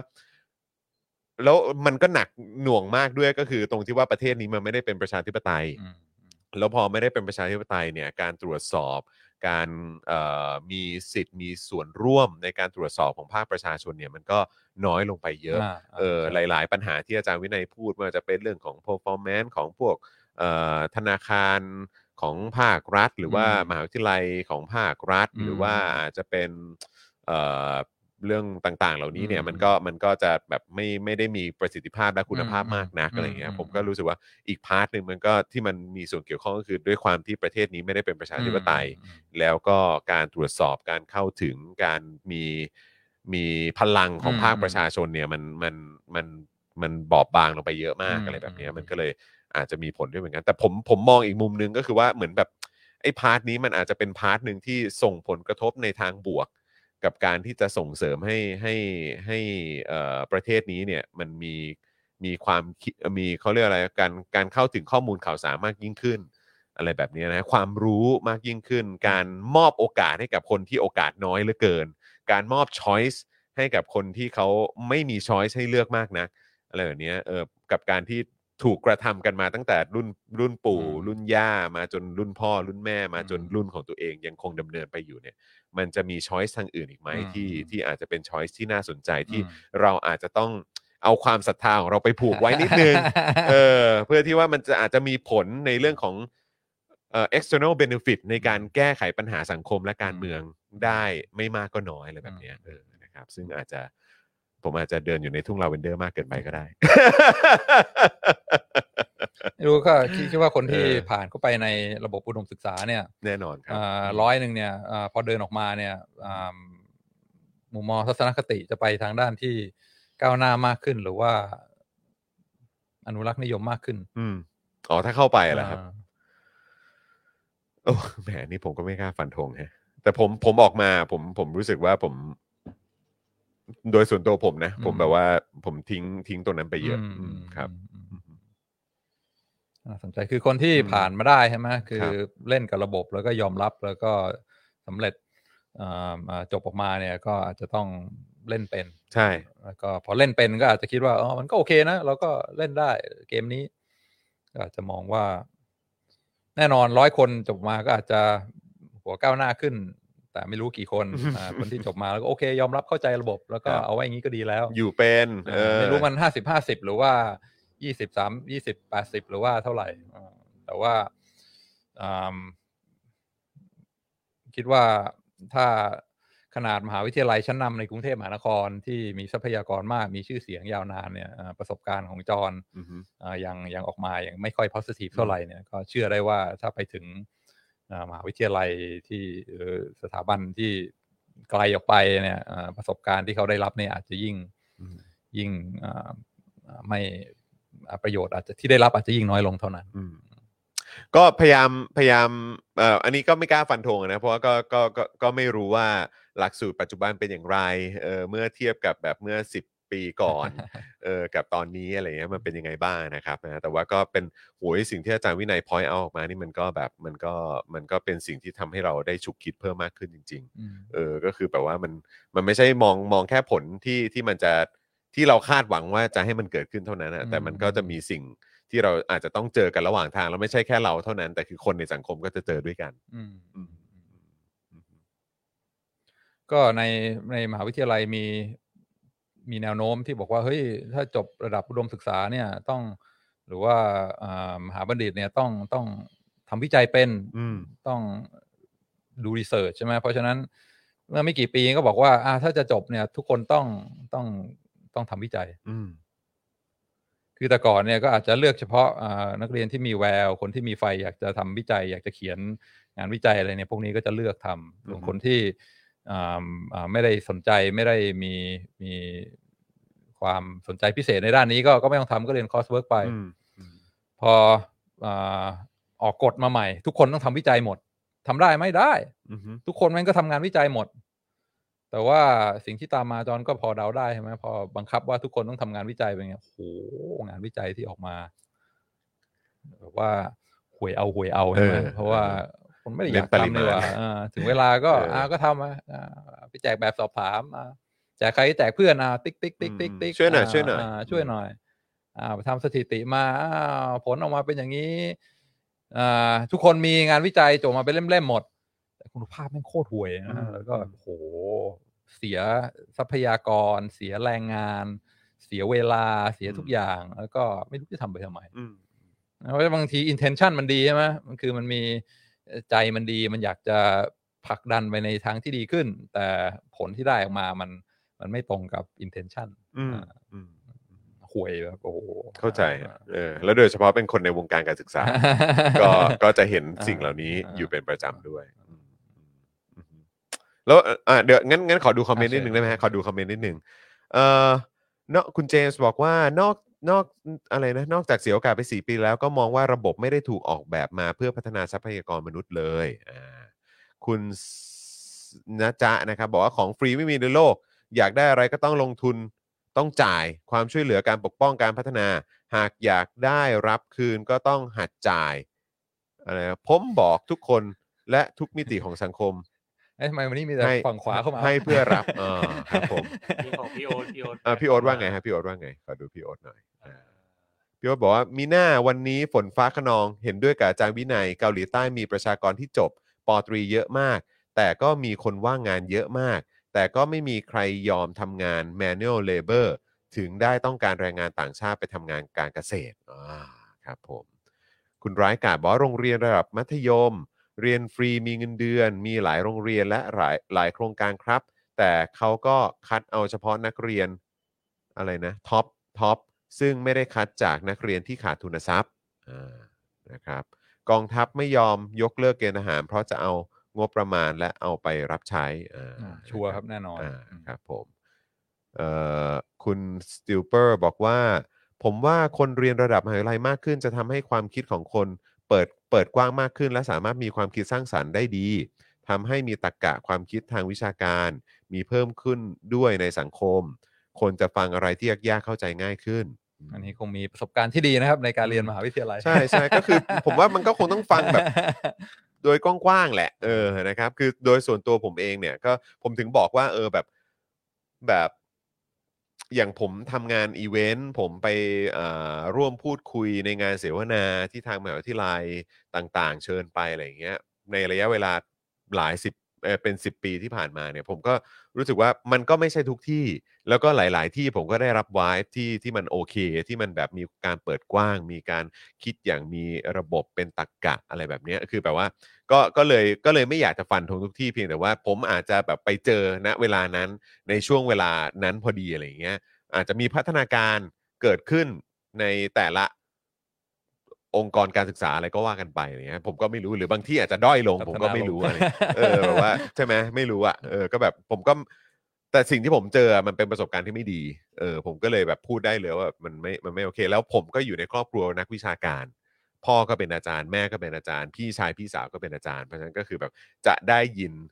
เอ่อเรื่องเรื่องราวเหล่านี้เนี่ยเออเยอะเออใช่ไหมฮะแต่ว่าในขณะเดียวกันเราก็ได้ยินเหมือนกันว่า มันก็มีเด็กที่ตั้งใจ มีเด็กที่แบบว่าบ้านยากจน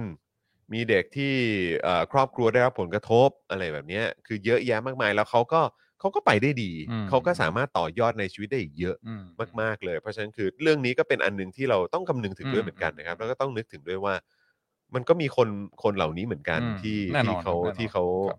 เขาควรจะได้รับการสนับสนุนจากเพื่อนร่วมสังคมอะไรแบบเนี้ยนะครับ แต่ว่าสิ่งที่อาจารย์วินัยพูดมาแล้วก็เมื่อกี้อย่างที่พี่โอ๊ตทักเนี่ยแล้วก็ยกตัวอย่างให้ดูเนี่ยมันก็มันก็ทำให้เราเราฉุกคิดได้มากขึ้นด้วยเหมือนกัน แต่ก็ดูเกาหลีสิว่าทุกวันนี้เกาหลีเป็นยังไงอ่าเออเจริญใช่ไหมากครับความจริญกความเจริญของครับเขาเป็นอย่างนั้นมันครับก็ย่อมต้องมีแบบ เหมือนที่อาจารย์วินัยมันก็ต้องมีอืมข้อดีและข้อเสียอืมอยู่แล้วดีมากเราก็ต้องแบบว่าครับช่างตัวต้องแล้วพูดก็ทั้งสองฝั่งถูกครับ ต้อง ถ้าเราพูดแต่ฝั่งดีอย่างเดียวมันก็ไม่แฟร์ไงมันก็ไม่ถูกต้องด้วยนะครับโหอาจารย์วินัยวันนี้มาแบบดิปโลแมตมากเลยอะเออนะฮะ เออคุณจูนบอกว่าใจความสำคัญคือถ้าจะทำอะไรนะ ถ้าจะทำมีเงิน แต่เงินส่วนนี้เอาไปใช้กับอะไรที่ไม่มีประโยชน์ให้บางกลุ่มไงอ่าอ่าถูกต้องผมรับคิดว่าคนไทยน่าจะมีความรู้สึกแบบนี้กันเยอะมเออนะครับ คือเพ ราะอย่างเรื่องกำลังพลผีเรื่องของแบบเอ่อเรื่องงบประมาณเรื่องของอะไรต่างๆเหล่านี้มันทำให้เราฉุกคิดเยอะเรื่องของการเกณฑ์อาหารอืมเสียเวลา 2 ปีกับอืมเออเสียเวลา 4 ปีอะอืม อันไหนดีกว่ากันนะ อืใช่ไหมฮะมันก็คงเป็นการเปรียบเทียบที่เห็นชัดเจน คนเรียนจบมายังต้องไปเกณฑ์ต่ออีก 2 ปี เสียเวลาชีวิตไปอีก 2 ปี ไปเป็นคนรับใช้ไปทำงานอะไรก็ไม่รู้เออตั้งคำถามกับกับสิ่งที่มันตรวจสอบยากลำบากอีกอะไรแบบเนี้ยนะครับนะฮะอะเออเดี๋ยว โอ้โหนี่เที่ยงแล้วเดี๋ยวอาจารย์วินัยจะต้องเอ่อไปภารกิจต่ออาจารย์วินัยมีอะไรอยากจะแบบแบบเขาเรียกว่าสรุปครับ ปิดท้ายหน่อยไหมครับ ครับอืมอ่าดีใจมากที่อืมที่ Spokedark มาเอาไฟฉายมาฉายในเรื่องนี้อืมนะอืมก็คิดว่าเป็นแคมเปญที่ที่ทำให้เราฉุกคิดในหลาย ๆ อย่าง ครับ ว่าประเทศเราก็มีทรัพยากรมาก อืมแล้วก็สามารถที่จะใช้ให้มันมีประโยชน์ได้มากกว่านี้อืมอืมเอ่อการศึกษาเป็นเรื่องยากมาก ครับ การศึกษาเป็นเรื่องยากมากแล้ว ก็ไม่ใช่ว่าให้นักเรียนเรียนได้มากขึ้นแล้วทุกอย่างจบมาดีไม่ใช่แน่แน่นอนอืมที่จอห์นบอกว่าเอ่อประชาธิปไตยการตรวจสอบกลุ่มผลประโยชน์เนี่ยบางทีมันก็มีลิมิตเหมือนกันอืมอ่าอย่างเช่นในประเทศในสหรัฐอเมริกาอ่าที่ก็บอกค่อนข้างเป็นประชาธิปไตย แต่ว่าการจะเข้าไปตรวจสอบก็ไปทำให้ครูมัธยมอะไรเงี้ยมี accountability ในงานของตัวเองนี่ยากมากอืม พยายามจะบอกว่า เฮ้ยต้องเข้าไปตรวจสอบนะว่าสอนนักเรียนเนี่ยนักเรียนรู้เรื่องหรือเปล่าอืมอ่านออกเขียนได้หรือเปล่า คิดเลขเป็นหรือเปล่าอือฮึพอสอนเสร็จต้องมีการทดสอบต้องมี accountability ทำไม่ได้ครับอืมอืมเพราะว่าพอมันเกิดกลุ่มผลประโยชน์ขึ้นมาแล้วเนี่ย เกิด teachers union เกิดอะไรขึ้นมาเนี่ยบอกว่า เฮ้ยมาตรวจสอบอะไรกูอืมอืมเอ่อไม่ให้ตรวจสอบอืมแล้วก็ถ้าเอ่อเอ่อพยายามจะตรวจสอบเนี่ยเดี๋ยวเดี๋ยวเล่นงานเล่นงานทางการเมืองครับอืมอืม ซึ่งกลุ่มผลประโยชน์เนี่ยมันก็ค่อนข้างเข้มแข็งแล้วก็ทำให้การเอ่อปรับปรุงพัฒนาก้าวหน้าไปได้ยากอืมอ่าเมืองไทยเราก็มีกรณีเหมือนกันใช่ไหมบางทีอยากจะกระจายอ่าอ่าการศึกษาลงไปในท้องถิ่น ให้ท้องถิ่นก็เป็นผู้ดูแลโรงเรียนอะไรเนี่ยก็ก็ชนต่อเหมือนกัน เพราะว่ามีกลุ่มผลประโยชน์ทางการเมืองที่ทำให้อ่าไม่ยอมใช่ไหมอืมประท้วงหรือว่าอ่าบอกว่าเฮ้ยเราเป็นกลุ่มก้อนนะ เดี๋ยวเราไม่สนับสนุนเราไม่เลือกอะไรเงี้ยอืมอืม เพราะฉะนั้นไอการเข้าไปสร้างเข้าไปให้รัฐบาลดูแลอะไรพวกเนี้ยผลที่ตามมาอย่างหนีไม่พ้นก็คือกลุ่มผลประโยชน์นี่มันก็จะใหญ่ขึ้นใหญ่ขึ้นอืมเข้มแข็งขึ้นมากขึ้นมากขึ้น แล้วในระยะยาวในพวกกลุ่มผลประโยชน์พวกเนี้ยแหละจะเป็นตัวถ่วง อืมทำให้เราไม่สามารถที่จะปรับปรุงก้าวไปข้างหน้าได้อ่ารัฐราชการเนี่ยแหละที่เราพูดถึงอือฮึว่ากลุ่มผลประโยชน์มันมันมันมันยึดทุกอย่างไว้ทำให้ก้าวไปข้างหน้าไม่ได้ เพราะฉะนั้นก่อนที่จะคิดอ่าไปไกลวาดโครงสร้างใหม่ ๆ ว่าต้องทำอะไรให้มันอ่าเปลี่ยนแปลงครั้งยิ่งใหญ่อะไรเงี้ยอ่าก็ก็ก็ต้องถอยเข้ามาระมัดระวังในเรื่องนี้ด้วยเพราะมันจากการในปัญหาที่ยังคงค้างอยู่ใช่ใช่ใช่อืมเพราะพอมันเกิดขึ้นแล้ว เกิดรัฐราชการขึ้นแล้ว เกิดกลุ่มผลประโยชน์ขึ้นแล้วเนี่ยอ่าการจะทำให้มันหายไปเนี่ยแทบจะยากเป็นไปครับไม่ได้ยากครับยากยากยากอืมนะครับแต่ก็ต้องมีความหวังเนาะอ่า รู้ว่าอาจารย์วินัยว่าจะมาแบบเลือดเย็นนิดนึงนะเออแต่ว่าก็อาจารย์วินัยอบอุ่นนิดนึง แต่เราก็เอ่อตบท้ายอย่างมีความหวังนิดนึงเนาะเออนะครับ ก็โดยส่วนตัวผมเองคิดว่าถ้าเอ่อประเทศนี้มีความเป็นประชาธิปไตยมากขึ้น มันก็น่าจะเป็นคล้ายๆเป็นวัคซีนอย่างหนึ่ง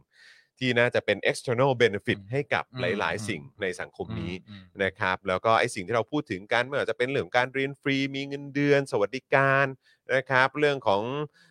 โครงสร้างระบบต่างๆ ในสังคมที่มันน่าจะมี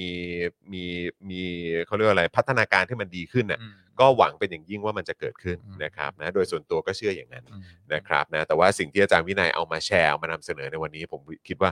มันโคตรตะละมีประโยชน์เลยนะครับนะก็คือเราต้องฟังในหลากหลายมิติอืมนะครับนะเพราะว่าคือเอ่อในทุกๆปัญหาหรือว่าในทุกๆประเด็นและในทุกเรื่องเนี่ยเวลามองเนี่ยมันต้องมองให้ 360 องศา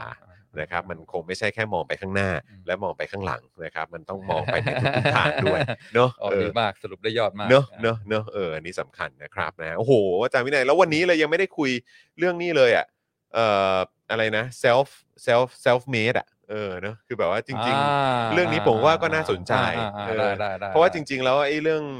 เอ่อที่เขาไปเปิด ความหมายใช่ไหมฮะว่าอืม self made มันคืออะไรอืมแล้วเขาบอกว่าคือคนที่ประสบความสำเร็จโดย ไม่ได้ใช้เงินของครอบครัวมมเออ ซึ่งผมก็รู้สึกว่าเออ ประเด็นนี้ก็น่าสนใจนะอืมเออ มองในแง่เศรษฐศาสตร์าต้องมองอย่างไรได้เออได้นะครับได้ผมคิดว่าน่าสนใจมากได้ได้ได้นะครับ ถ้ามีโอกาสอ่าหรือมีคราวหน้าจังหวะคราวหน้าเออ นะครับ หรือว่าถ้าคราวหน้าแบบว่า ยังไม่มีเรื่องไหนแบบแซบๆอะไรมาก เดี๋ยวหยิบยกเรื่องนี้ขึ้นมาคุยกันอีกสักหน่อยก็น่าจะดีเหมือนกันนะครับ แต่เดี๋ยวรอลุ้นครับคุณผู้ชมว่าในช่วง สัปดาห์สองสัปดาห์ก่อนเจออาจารย์วินัยเนี่ยจะมีเรื่องอะไรมาอีกหรือเปล่า เดี๋ยวคอยดูแล้วกันนะครับนะแต่วันนี้ขอบคุณอาจารย์วินัยมากเลยนะครับนะฮะแล้วก็ทราบว่าเดี๋ยวอาจารย์วินัยมีภารกิจต่อนะคุณผู้ชม แต่เดี๋ยวเย็นนี้เดี๋ยวเราเจอกันกับ Daily Topics นะครับเอ่อเย็นนี้ก็เป็นผมกับปาล์มใช่ไหมครับพี่ใหญ่ใช่ครับตเนอะหลืนะสงครับนนะแล้วก็เดี๋ยวเจอเอ่อพี่ใหญ่ด้วยนะครับวันนี้อาจจะมีโฟนอินถึง 2 เจ้าด้วยกันโอ้โหนะครับแล้วก็แขกของเราก็แซบๆทั้งนั้นด้วยโอ้นะครับเพราะฉะนั้นเดี๋ยวเย็นนี้เจอกันได้อืมนะครับรับรองไม่ผิดหวังอืม นะครับนะแต่ว่าวันนี้หมดเวลาแล้วแหละนะครับ ใครเอ่ออยากสนับสนุนรายการของเรานะครับ อย่าลืมเติมพลังเข้ามาผ่านทาง QR Code นี้นะครับ บัญชีกสิกรไทย 0698 975539 นะครับ แล้วก็อย่าลืมอ่าสมัคร member สมัคร supporter กันด้วยสำหรับคนที่หลุดไป หรืออาจจะเป็นอ่าคุณผู้ชมหน้าใหม่ของเรานะครับ มาสนับสนุนพวกเรากันแบบรายเดือนกันดีกว่าเดือนละ 150 บาทเท่านั้นนะครับ ตกวันละ 5 บาทคุณผู้ชม หารออกมา 30 วันวันละ 5 บาทเท่านั้นนะครับเดือนละ 150 บาท เอาที่คุณผู้ชมสะดวกเลย จะเป็นทาง YouTube ก็ได้ จะเป็นทาง Facebook ก็ได้อ่าราคาเท่ากันครับนะฮะ แล้วก็ขอบคุณสปอร์เตอร์ทุกคนครับ ที่เหนียวแน่นนะคเอรับอ ใช่ครับผม อ่าถ้าใครพอมีทรัพยากรก็ครับ สนับสนุนกันด้วยนะ สบสนะครับ เออ นะครับ อยากจะอยู่กันไปนานๆ นะครับ อยากเจอกับคุณผู้ชมแบบนี้ตลอดตลอดนะครับ นะฮะ อะวันนี้หมดเวลาแล้วแหละนะครับเดี๋ยวส่งอาจารย์วินัยทำภารกิจต่อดีกว่านะครับวันนี้ขอบคุณอาจารย์วินัยมากนะครับขอบคุณคุณผู้ชมด้วยนะครับวันนี้ผมจอห์นวินยูนะครับนะอาจารย์วินัยวงสุรวัตรนะครับแล้วก็แน่นอนพี่ใหญ่สปอคดักทีวีนะครับพวกเราสามคนลาไปก่อนนะครับสวัสดีครับ Daily Topics กับจอห์นวินยู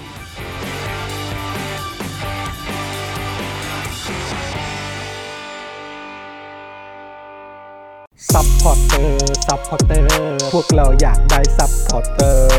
supporter supporter พวกเราอยากได้ supporter ไม่มีเงินก็ไม่เป็นไร แต่ถ้ามีเงิน สมัคร supporter supporter supporter พวกเราอยากได้ supporter supporter supporter พวกเราอยากได้ supporter กดง่ายๆ แค่กด จอยด้านล่าง หรือว่ากด subscribe ด้วยสมัครกันหน่อย supporter supporter พวกเราอยากได้ supporter supporter supporter พวกเราอยากได้ supporter supporter supporter พวกเราอยากได้ supporter supporter supporter พวกเราอยากได้ supporter supporter membership สมัคร supporter